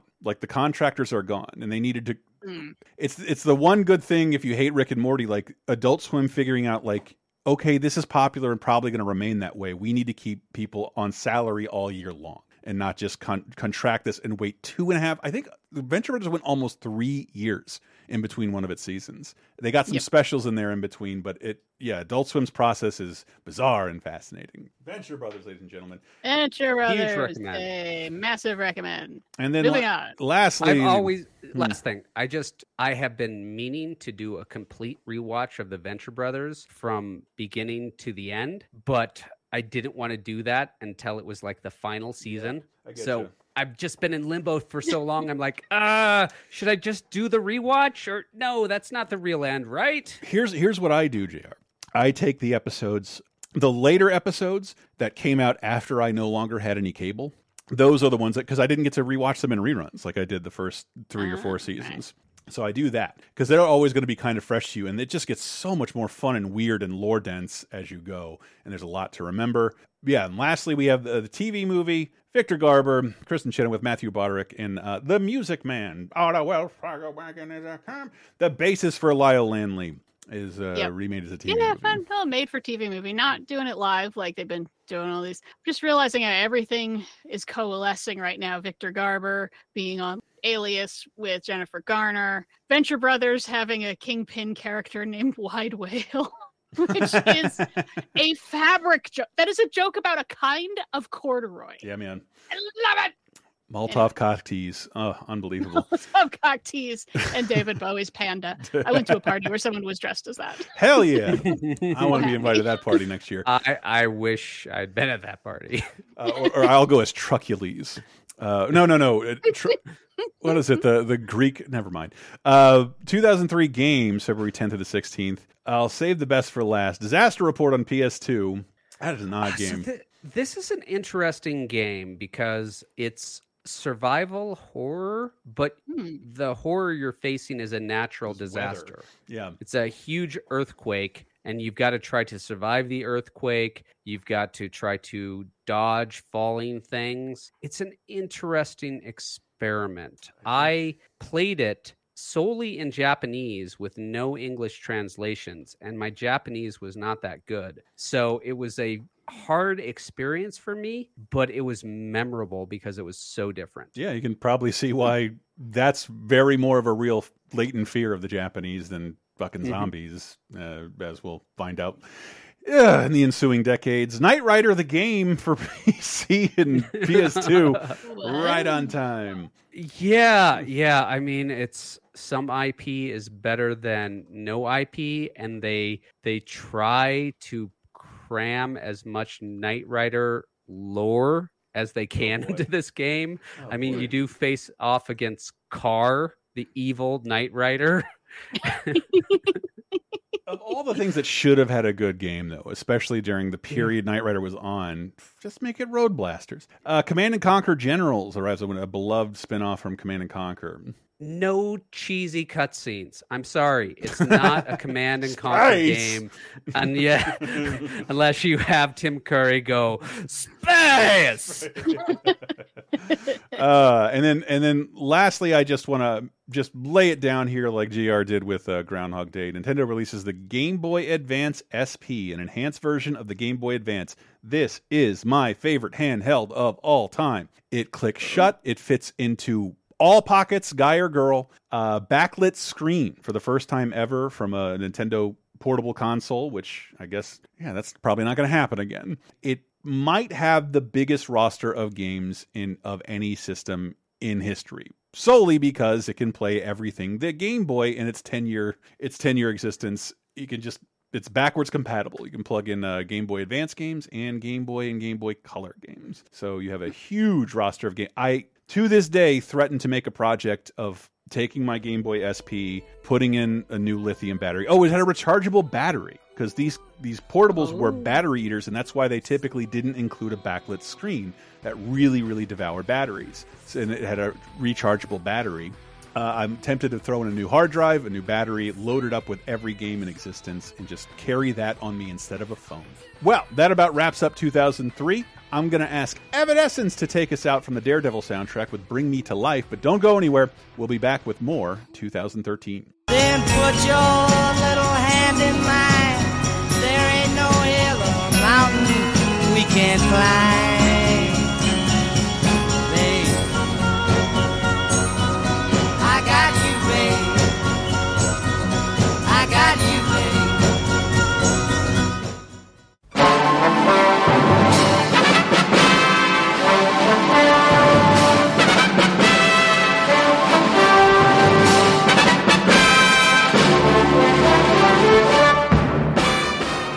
Mister and Missus Internet and all the ships at sea. It's time for Diana's Classic Corner, where we go even further back in time this week to see if there's anything worth a watching. And for the week of February tenth through sixteenth, I love how this lines up, because we just talked about adaptation being a movie that's kind of up its own butt, and yet is still entertaining, and it's about making movies, and oh, the trouble of making movies.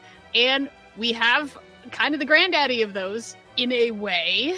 It's also kind of up its own butt, and it's about making movies. Turning sixty this week is Fellini's masterpiece Eight and a Half. Not the easiest Fellini to get into, okay? It is a very Fellini-ass Fellini film. I would probably start with uh, Knights of Cabiria or La Dolce Vita, maybe. But Eight and a Half, trippy as hell, and it is worth a watch. Consistently ranks up there of best movies of all time, but most influential movies of all time. Oh my god, yes, because Fellini, things are Fellini-esque when they rely on a certain amount of dream logic and feeling expressed visually, but not literally. And uh, Eight and a Half is about Marcello Mastroianni. He plays a famous Italian film director, and he's got creative block, and he doesn't know what he's doing. And he had there's weird dream sequences, and, and he tries to work with someone else to come up with ideas, and his mistress is there and his wife is there, and he doesn't know what he's doing or where he's going with this. If this sounds familiar, we talked about Nine, the musical adaptation that I didn't quite like the film of, but I've heard the play is good. But Eight and a Half is um, a lot like David Lynch. You kind of can't take it literally. You kind of just let it wash over you. It's, it's about the impressions and the feelings it gives you, and not literally, hey, is that a spaceship? So yeah, eight and a half, turning sixty this week. Woo, yay, world cinema. And that's it for this week. Stay classic. Then put your little hand in mine. There ain't no hill or mountain we can't climb. Babe, I got you, babe. I got you, babe. Coming into twenty thirteen with Inhaler by Foles. Foles uh, off of Holy Fire. It is out this week, February tenth to the sixteenth. Welcome to twenty thirteen. Other new music releases include This Is How the Wind Shifts by Silverstein, No Love Lost by Joe Budden. Joe Budden raising my gas prices. And The Messenger by Johnny Marr. Thrift Shop by Macklemore and Ryan Lewis featuring Wayans is still number one. A little bit of news to wet your whistle for twenty thirteen. Gross. Pope Benedict the sixteenth announces his resignation. The first pope to resign six, since fourteen fifteen. Uh, yeah, half a millennia. It's uh, it's a really big deal. And you know how many child rapes they presided over? No one resigned. And the same day he announced he would resign, a bolt of lightning struck Saint Peter's Cathedral. oh, oh, oh, shit. I take it back. I take it back. I'm sorry. I'm sorry. I'm sorry. I'm sorry. I take it by heart. Um, but he said it was like part of it was for his health, but he just passed away recently. That was he had ten years there of being retired Pope. Mm. Just um, pulling in Social Security and just sitting around in his bathrobe. Man, that Vatican retirement plan. Unbelievable. Well, they technically don't have one. Oh, you die. Oh. Also this week, Angelina Jolie under, undergoes a preventative double mastectomy. Double. Beat that, J R. You're with your single mastectomy.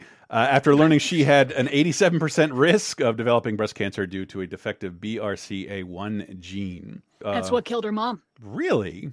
That's, yeah, breast cancer killed her mom, and she inherited that propensity for breast cancer. I did not And know so that. Before she... I'm. I'm not going to let my kids go through what I went through. So she got a preventive double mastectomy, and all kinds of people are like, well, why is she ruining her perfectly good boobs? And it's like, because fuck you. That's why. You knew you had an eighty-seven percent chance of getting the exact thing that killed your parent. Mm-hmm. You would do whatever it is. Yeah, whatever. I'll chop off my left arm if it's going to buy me thirty years. Fuck you. Ooh, okay. Okay. And then bringing us into the movies of twenty thirteen, February tenth to the sixteenth. Up top, we got Thomas Mann, Jeremy Irons, Emery Rossum, uh, Viola Davis, Emma Thompson, Alden uh, Ehrenreich, and Angel e- Englert. Is that Baby Driver? No, Alice Englert. Uh, and Beautiful Creatures. Oh, good Lord. We're... Twilight and Harry Potter are over. What if we mash them up and make another one? Oh, yeah. Boy. Yeah. Yeah, it's about like kind of a witchcraft school and forbidden love. And it's written and directed by Richard Le Gravenaise, who we talked about. He wrote The Fisher King. He rules. Um, I only listened to the episode of How Did This Get Made about this, where they just constantly complain of, I don't understand the rules for anything. Why? Why are they doing that? I don't get it. Oh. Yeah, I just... Mm. No, whatever. I like all these. I like so many of the people involved, and I hope they bought nice things with the money. Oh, I could say the same thing for everyone involved in this. God, you're gonna. Everyone's gonna get excited as I read the cast: Craig Robinson, George Lopez, Sofia Vergara, Jane Lynch, Sarah Jessica Parker, William Shatner, Jessica Alba, Rob Corddry, and man of the moment, Brendan Fraser, in Escape from Planet Earth. Um, a Weinstein animated com- animated comedy from the makers of Hoodwinked. Jesus. Oh. I've never even heard of this. Uh, Escape from Planet Earth. I, I heard it was fine for little, little kids, mm. but that it didn't have a lot to offer everyone else. But yeah, it's about aliens that get stuck here on Earth, which, you know, they think is a shitty backwater and they don't know how to get out of here. And yeah, uh. again, like, yeah, I like all these people involved, and I, I hope they got, they bought, you know, a nice greenhouse or something with that. Good for them. I, yeah, I didn't get around to it, man. I'm just not, not gonna. Sorry, didn't get around to it either. I used my dad points on uh, Journey. Good call. And uh, also this week, we got Colby Smulders, David Lyons, Julianne Hough, and uh, Josh Duhamel in Safe Haven. It's West Southport. This looks like this. Just a clean slate. I've had things happen to me in the past. Did you hear about his wife? She passed away a few years ago. I'm happy here. With you. Do you know this woman? Hey! There's no safer place than here with me.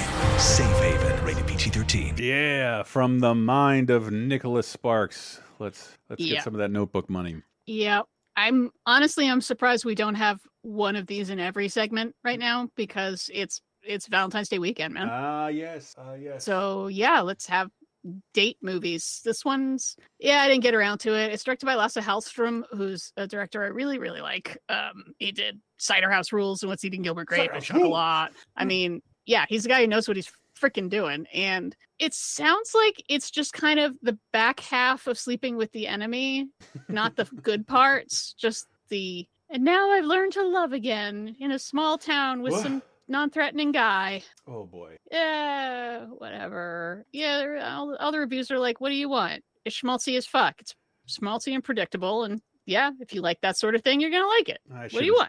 I should have texted it's me, Sarah. I guarantee she saw this. But the movie I would have seen, but didn't because, you know, reviews. Number one at the box office and the previous film. Reprising a role as Lil McClane, Mary Elizabeth Winstead, uh, Amory uh, Nolasco, probably a Russian, Cole Hauser, uh,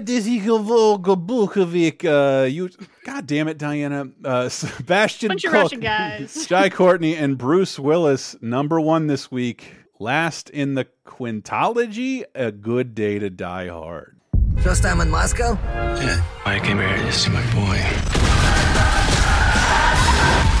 Jack! Dad? This is what you've been doing? double oh seven of Plainfield, New Jersey. Mom will be pleased.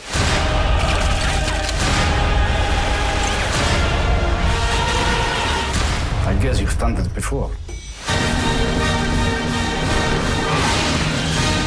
Hard. That was exciting. You want to go again? So weird, man. Like, how did Die Hard with a Vengeance work and nothing afterwards? I, uh... I thought the, uh, I thought Live Free or Die Hard slash Die Hard four point oh was fine. Did you? I was. I, I ended up liking it more than I thought I would, but I didn't think it was especially good. But I found it watchable. This, the single best thing about this was the tagline on the teaser poster: hmm. "Yippee-ki-yay, Mother Russia." Everything else about this movie can go fuck itself. I did not think Die Hard could be so boring. Right. Okay. It's so and ugly. Boring. All right. Is my memory correct? Two weeks ago, we had a new Arnold movie. One week ago, we had a new Sly movie. Yep. And now, this week, we have a new Die Hard movie, Bruce Willis film. So it's like the nineteen eighties action movies are just throwing everything they can at the twenty tens audience mm. and not getting jack, because none of those films took off. And I can see this three week period. This is when action movies died. This is the death of action movies. Death of the eighties took... action movie. Yeah. Yeah. Yeah. I can, I can sort of see it, but I mean, the, I, I was bored into not finishing this, because it's, yeah. it's very strange. Like, the set pieces are huge, but John McClane isn't physically present in any of them. And okay, so this movie does not star John McClane. Yeah. Okay, this movie has Bruce Willis in it. Mm-hmm. I watched this film. I have Die Hard one and two burned into my retinas. This isn't John McClane. Mm-mm. This is not the character of John McClane I know and love. It's just not. It's it's just... a guy wearing a John McClane mask. And I I think even beyond that, because I mean, maybe it would. I mean, it's got to be due to his age at this point. It is how many years from Vengeance? Like sixteen years, twenty six years, mm, yeah. ninety seven to Vengeance is like ninety seven. Yeah, uh, mm-hmm. John McClane is known for getting the shit kicked out of him and like mm-hmm. being a mouthy motherfucker. Bruce Willis is just cool. It's like the character he plays outside of Die Hard movies. Mm-hmm. He's not mm-hmm. John McClane, and it just was fucking pointless. He's this silly little Sherpa in a situation he doesn't have any idea what he's doing or where he's going. It's it's a dumb story. Yeah, what's I, so I weird don't... is previous Die Hard, specifically Die Hard with a Vengeance, was a existing script that people liked that they turned into a Die Hard movie. It almost yeah. turned into a Lethal Weapon movie, famously. And I thought maybe that was the case with this one. Like, was this a pre-existing script and they retrofit it? And it turns out, no, this was purpose built. Yeah, but it really doesn't, like, there's nothing Die Hard going on here. So what, I, I, where's I, the Die Hard? I was reminded watching it of one of those Kevin Smith talks, and I, mm. I forget which special it is, but it's like he takes one question, what is it like to work with Bruce Willis, and talks for ninety minutes. and and he was talking about being on the set of Liffrey and Die Hard when they were getting along. He had a cameo. Also in Daredevil, didn't mention that. That when Bruce Willis would throw his weight around, he's like, look, man, is John McTiernan here? Shane Black here? I'm the only guy that's been in, involved in all the Die Hard movies, so do what the fuck I say. What leads you to believe Bruce Willis has any I- real idea of what makes a Die Hard movie work more than a, a writer or a producer or a director? I'm not sure that he does, and it's it is weird in that there's a franchise where nobody is left who was ever involved in it to work on it. And you can see, like, uh, yeah, th th this this was given a release date with no script. I would guess just oh, a premise. That's never good. That's yeah, never good. Yeah, they, yeah. Th this is just bad all the way. And yep, man, I was reading like, uh, you know, I, I don't want to shit on Bruce Willis because like uh, he's f forcibly retired from acting. So for all intents and purposes, yeah. that John McClane is no longer available to us. But this drove the nail in the coffin uh, of the the sixth Die Hard, which was half prequel. Oh, I'm so glad it yeah. didn't happen. And uh, mm. apparently it got lost in the kerfuffle of the Disney Fox buyout, and it's just off the table now. But whatever, like those first three movies, yeah, a dude who gets the shit kicked out of him, puts themselves in deadly situations. It's odd to see him firing this much automatic weapons. And like, when did you become yeah, a ballistics it doesn't expert? Fit. Okay, John McClane should be outgunned, yeah. outmanned. He should have a giant ass bazooka at one point, I think, yeah. or something mm. like that, where he's just like laying waste to everything. That, that's not that's not Die Hard. Yeah, and yeah. it's like it, it, even like John. The whole purpose of John McClane, well, the the first Die Hard is like watching him like l look smirkingly around L A because it's so different from New York, and you know I guess it is, but not as much as his face is conveying. And like they don't do any of that with Russia. Like let's play around with John McClane in a different city. No, we don't want to. He's just going to show up in front of his son, who's on a covert spy mission. And his dad found him. his, his dad found him without calling. it's it's so preposterous, and every single like there are like the biggest stunts and explosions in any Die Hard movie, but you do not feel that John McClane is in any of those scenes with those cinematic moments. And I don't yeah. care about his son or anyone else. Anyway. No. No. They have no character whatsoever. Sorry, Jai Courtney. B before I watched this, I actually thought the son was Shia LaBeouf.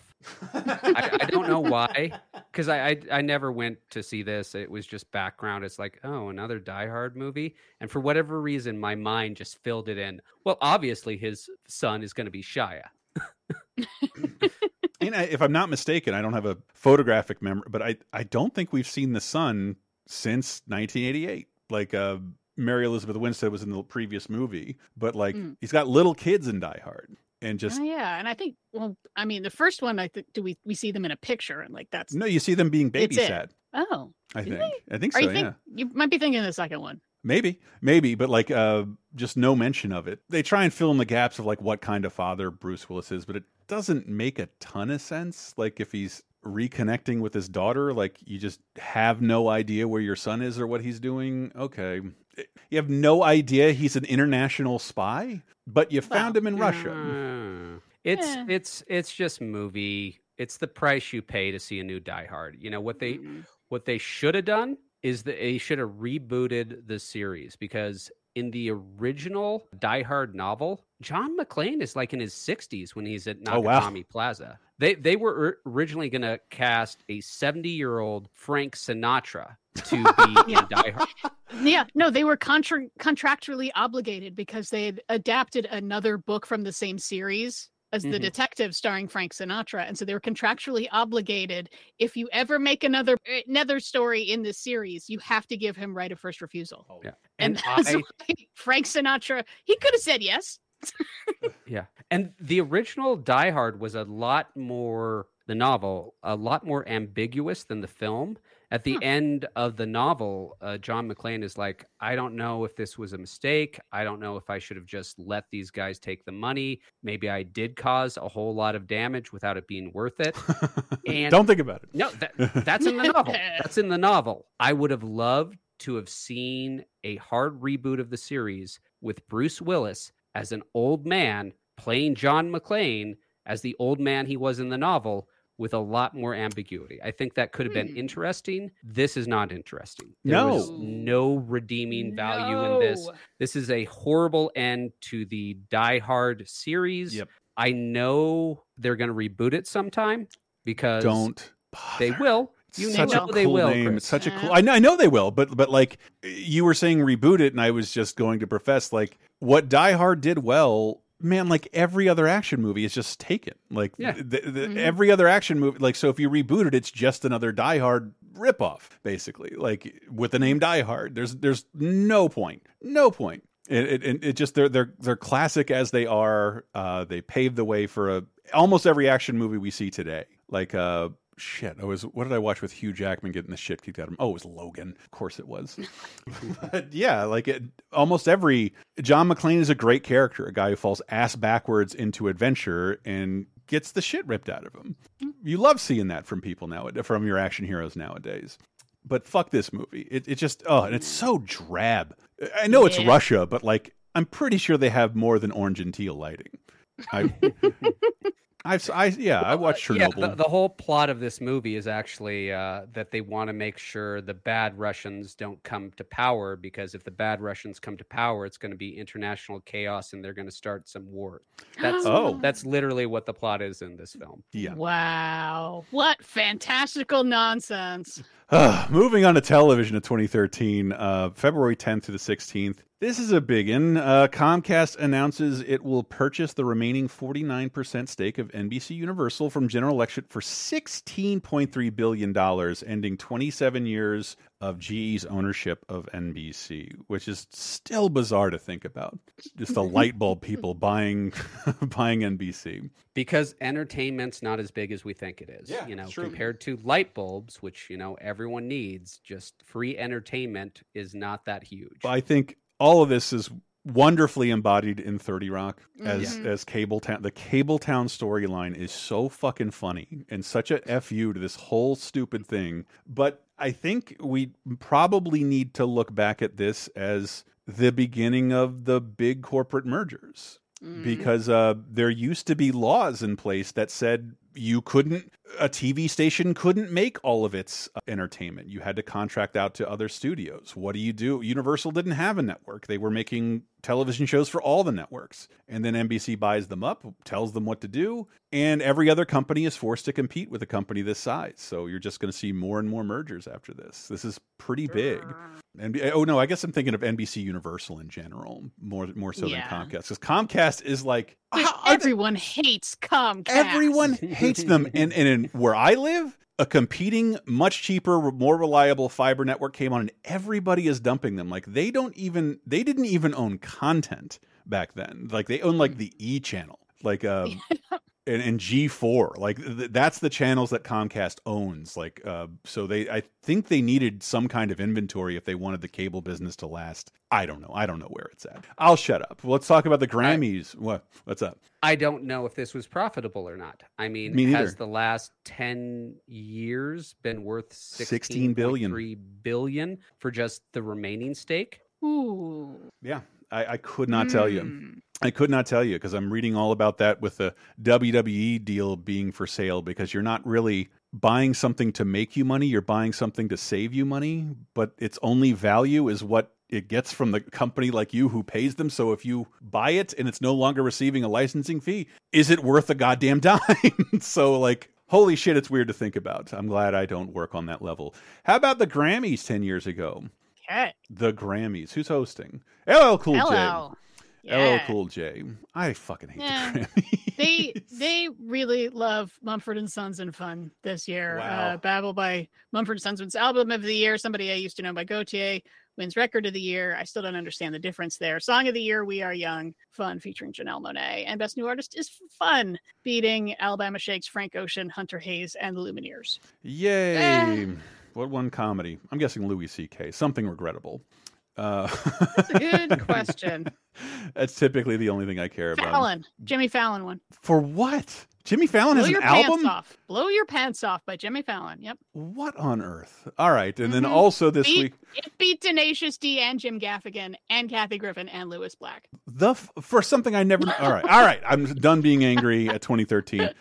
Now we got to talk seriously about Freak Show debuting on A M C, a show I thought was an animated program on Comedy Central, but it's what Freak Show. This? No, this is a reality show oh, God, about, I don't know if there's a better term for it, freaks at a circus. Geeks. Oh. Oh. Okay. Yeah. Real Todd Browning-esque, I guess. Uh, I've, All right. I don't know anything about this. Nope. Um, and then Zero Hour debuts on A B C. It's another supernatural thriller. Uh, you got to prevent a global disaster as you race to open the mystery box. Mm, guaranteed. Oh, I thought it was the movie that Airplane is based off of. I understood that reference. Uh, and then also this week we have the Black Mirror episode Be Right Back. Which one is that? Oh, this, this is, is the one. Second season? We're getting into the second season now. Yeah, I think so. This is the one where a woman's husband dies. So she pays a company to download all of his social media posts and create an artificial intelligence that will act and respond like her hus- dead husband. And yep. It's another one of those great Black Mirror things because I can absolutely see this coming down the pipeline. one hundred percent. We've already got open chat G P T. I can definitely see people feeding, just give us all your emails from your husband or wife and all their social things. And here's a computer program that'll act like him. That's not that far away. It's really not. It's going to happen mm. in this decade. And it's opening up a lot of questions. Is this the best way to deal with grief? But it also opens a lot of questions about the person we are online isn't necessarily the real us. Gonna say, you know? Like if you if you're going through my emails and trying to get a personification of me, you would think I'm only angry about my website being broken, and that was that's about all you'd glean. And he subscribes to too many streaming services. I was gonna say, I don't remember my husband saying tits or G T F O so often. Oh my god! But it's a great episode. I highly recommend. recommend Black Mirror, and oh, yes. I was ridiculously old before I realized what Black Mirror was. Yes. Ah. Your mm-hmm. what you see in your phone when the screen's off, right? Mm-hmm. Yep, that's it. And I did not get that. That's a weird name. Oh. Yeah, and I think this is the final B B C season, and Netflix would pretty much take it. It I, I looked at yes, it, it's it's Netflix would kind of take the reins of Black Mirror after this season. A show I haven't been able to complete because I love The Twilight Zone, but there's always like a smirk of humor or levity of which Black Mirror typically has none. It's just no. I, I'd say Black Mirror is darker than The Twilight Zone. Oh yeah, oh yeah, but oh, it's yeah. but it's still phenomenal. Like almost every episode I've ever yeah, seen the... is phenomenal. I again, I do the speed watch thing. I looked up a list. ten best Black Mirror episodes of all times. I've only watched those, and I've been immensely satisfied. I mean, it's just, there's only like twenty episodes still, so it's like it's you can yeah. get through them. Uh, it just it is, in my opinion, unbingeable, unbingeable. Yeah, I every, I need to watch each one separately and then kind of contemplate it for a while. I can't back to back them. Yeah, yeah, and that's fair. Lastly, we got the games of twenty thirteen, uh, t- February tenth through the sixteenth. Another Brain Age concentration training for the three D S. The wait, is it Brain Age? Brain Age? Brain Age is the Nintendo one that really kind of skirted on, I would say, almost illegally. We will fix your brain and yeah, prevent Alzheimer's. They actually got sued for that. Yeah. They said, they said uh, this is this is great for your brain health, and they went, okay, we're we're the government. You're making health claims. Show us your data that's been peer reviewed. And I, I want to say, like, after a while, I think every Brain Age included just Sudoku, because Sudoku, yeah. there had been better studies about that. There's just a Sudoku in every Brain Age. That's that's literally what I used it for. Michael got it for me, or he got it free or something, and it was just like, oh, it's it's where I can play Sudoku. I mean, I never did anything because else it, it wasn't exactly fun. You get the feeling like you're a fucking lab rat every time you play it. Yeah. But two thousand thirteen was too late for Brain Age, okay? Yeah. Brain Age was huge in that brief window of the D S before the iPhone took over right. everything. Mm. And that's when it really dominated. And by two thousand thirteen, it was like, you're you're being outcompeted by far too much on this uh, iPhone thing to to have your moment again. That moment is gone. Yeah, this would be the last Brain Age for like seven years. It was over. But also this week we got Omerta, City of Gangsters for P C and three sixty. Omerta. As far back as I can remember, I wanted to play a gangster in a video game that was good. And this is not that game. Oh, boy. I thought I'd go from rags to riches.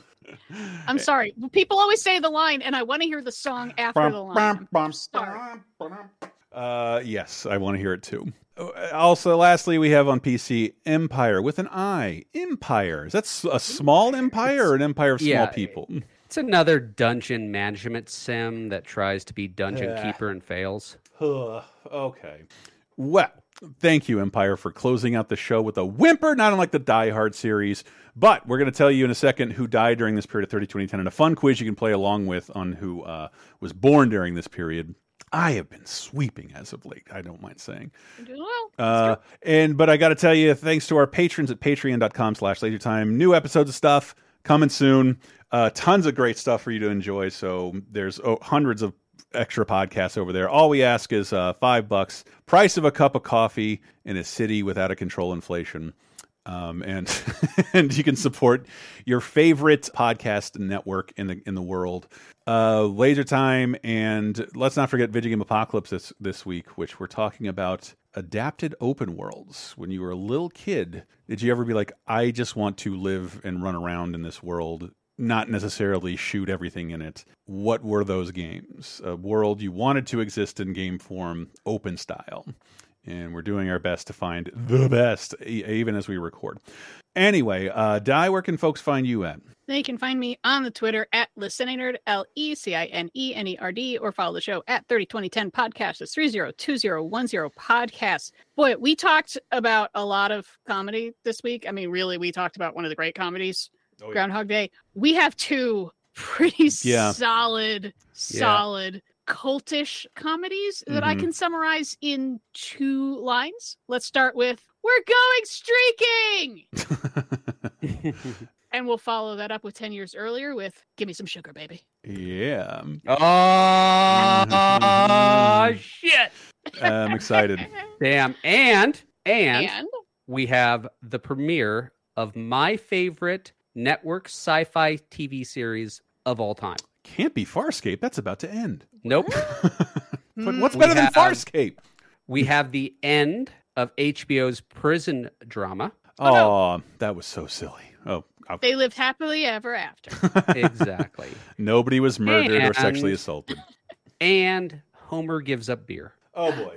Can't wait. Uh, cannot wait. Well, with that out of the way, Diana, who died during this period of thirty, twenty, ten? February tenth and sixteenth. The only, the only thing, entity that we lost that I found was in two thousand three, we lost Dolly the sheep, who was six. That is half the lifespan that was expected of a sheep of her kind. But she was the, the first living animal cloned from adult cells. So they thought, did that have something to do with it? Like, was she born like already six years old? But no, she just, she got a respiratory uh, disease and she died. And oh. she's been stuffed and she's at a, a hospital or no, a university now. You can I mean, visit her. That's so weird. What are you going to say as a scientist? Like, this is a disaster, or like, six years. We did it. This thing lived. Holy shit. Six years. It's the longest living clone sheep of all time.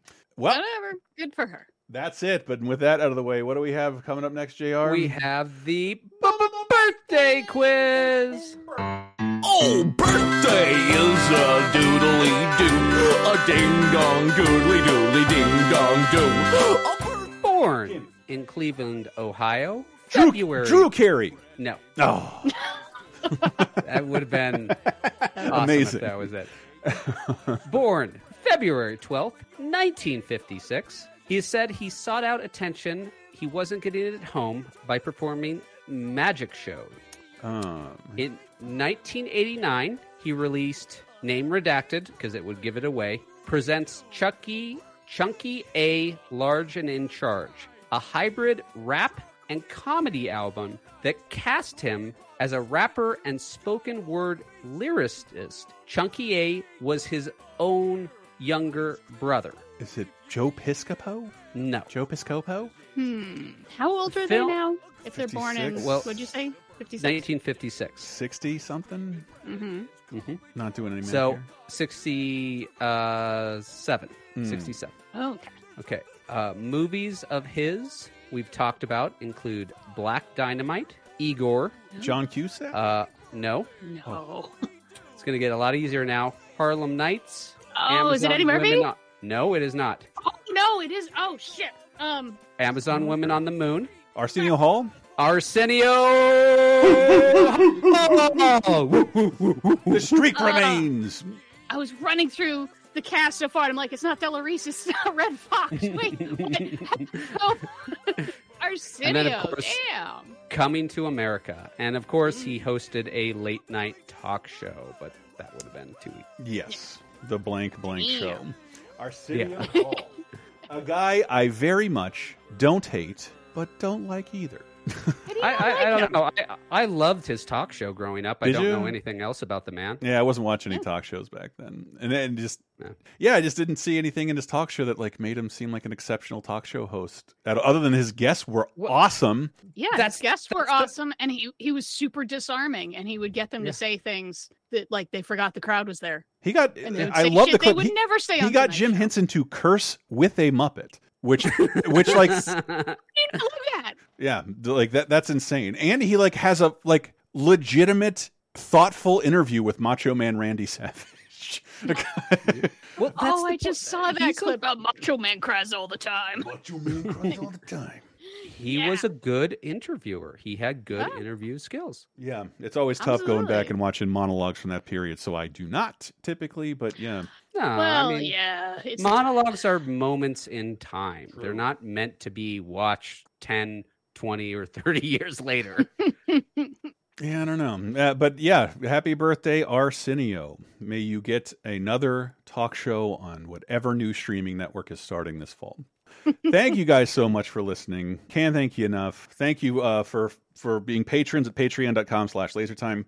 Thanks for telling a friend about the show. I know you did all those. We're so proud of you. And with that, we're going to close out In the Still of the Night by Boyz two Men, a cover from nineteen fifty-six. It's been on the charts, uh, the nineties charts for months at this point. We haven't had a chance to play it. So it's been there for so long, and it's like always in the top five. And it's like, guys... look, I like Boyz two Men too, but this one? This, this is yeah. the one everyone loves? Okay, okay. What a sure. needless cover. We're going to play it anyway. No uh, no shenanigans, promise. We'll see you next week.